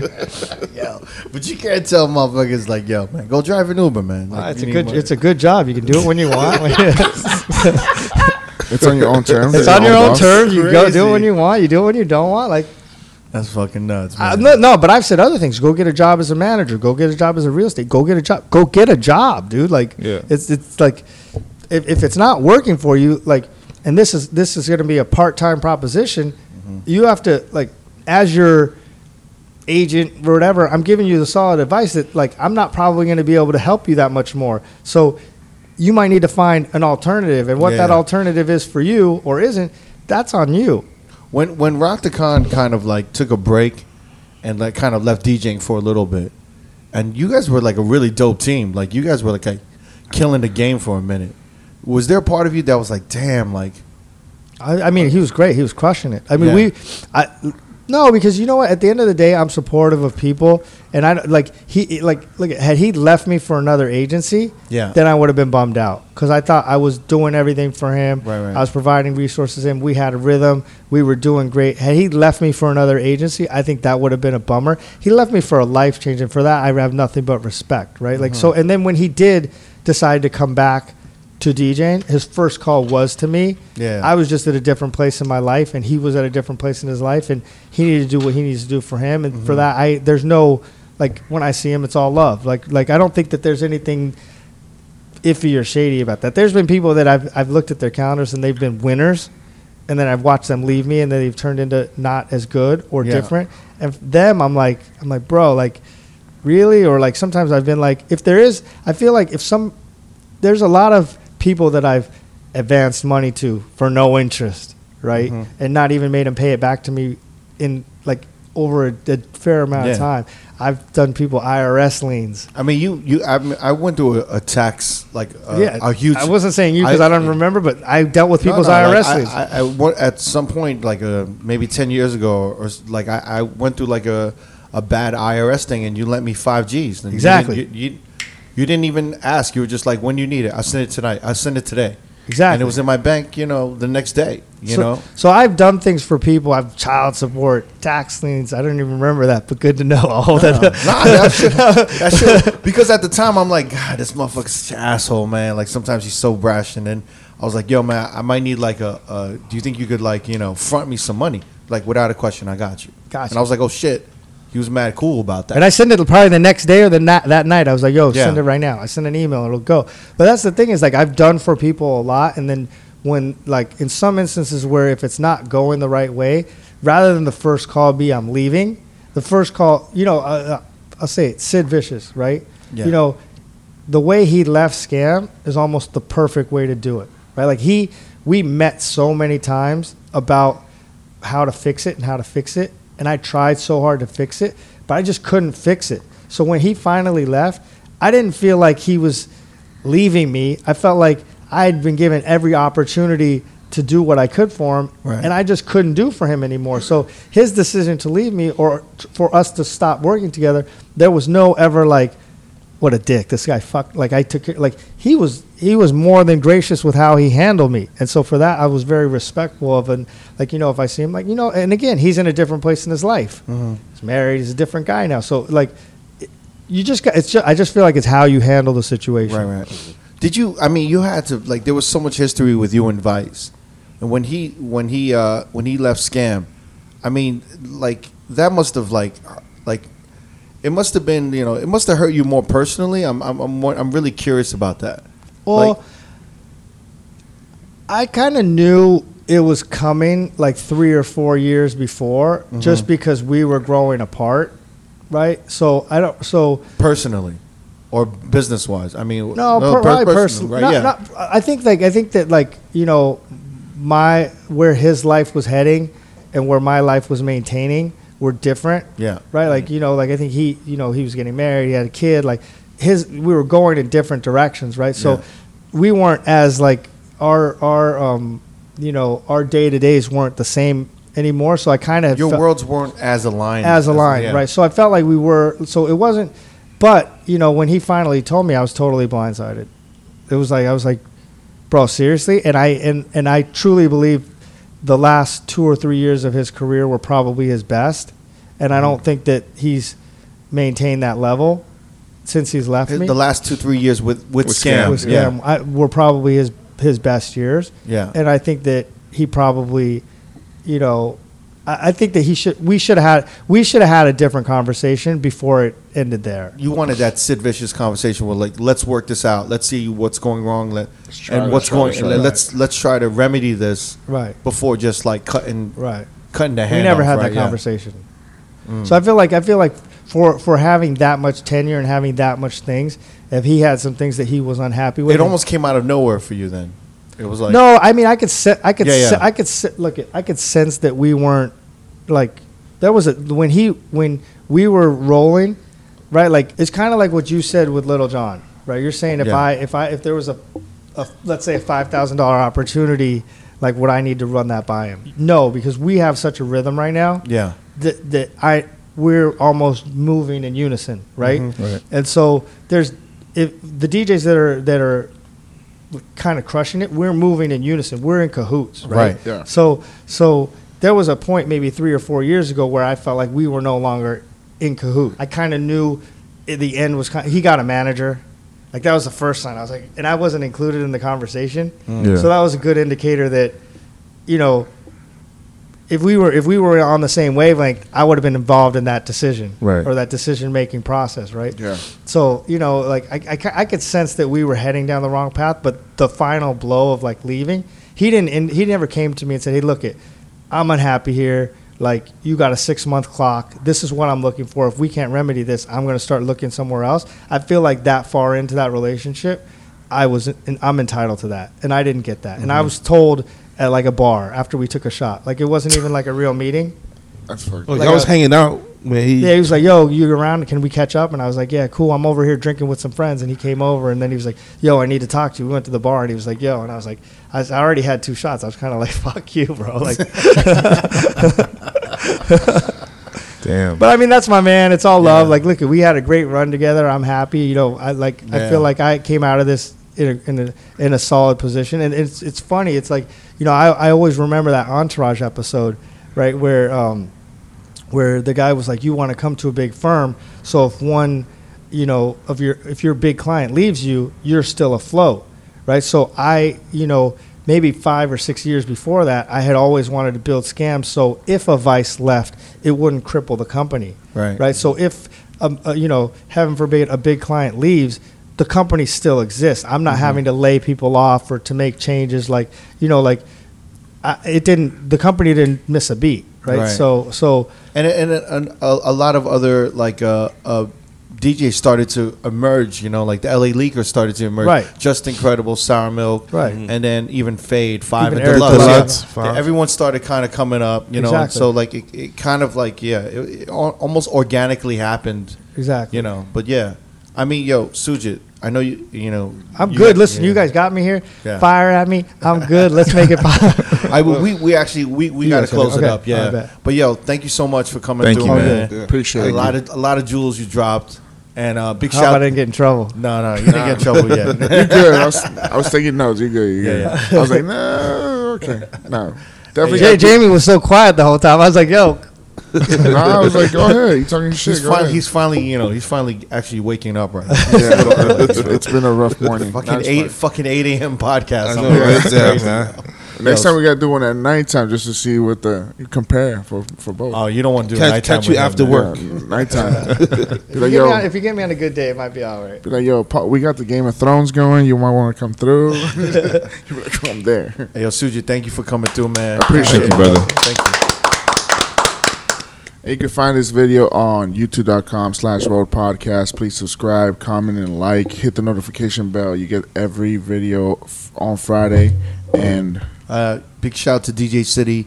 Everything is sponsored and provided by DJ City. Yeah, shout yeah. Shout out to DJ City for the view.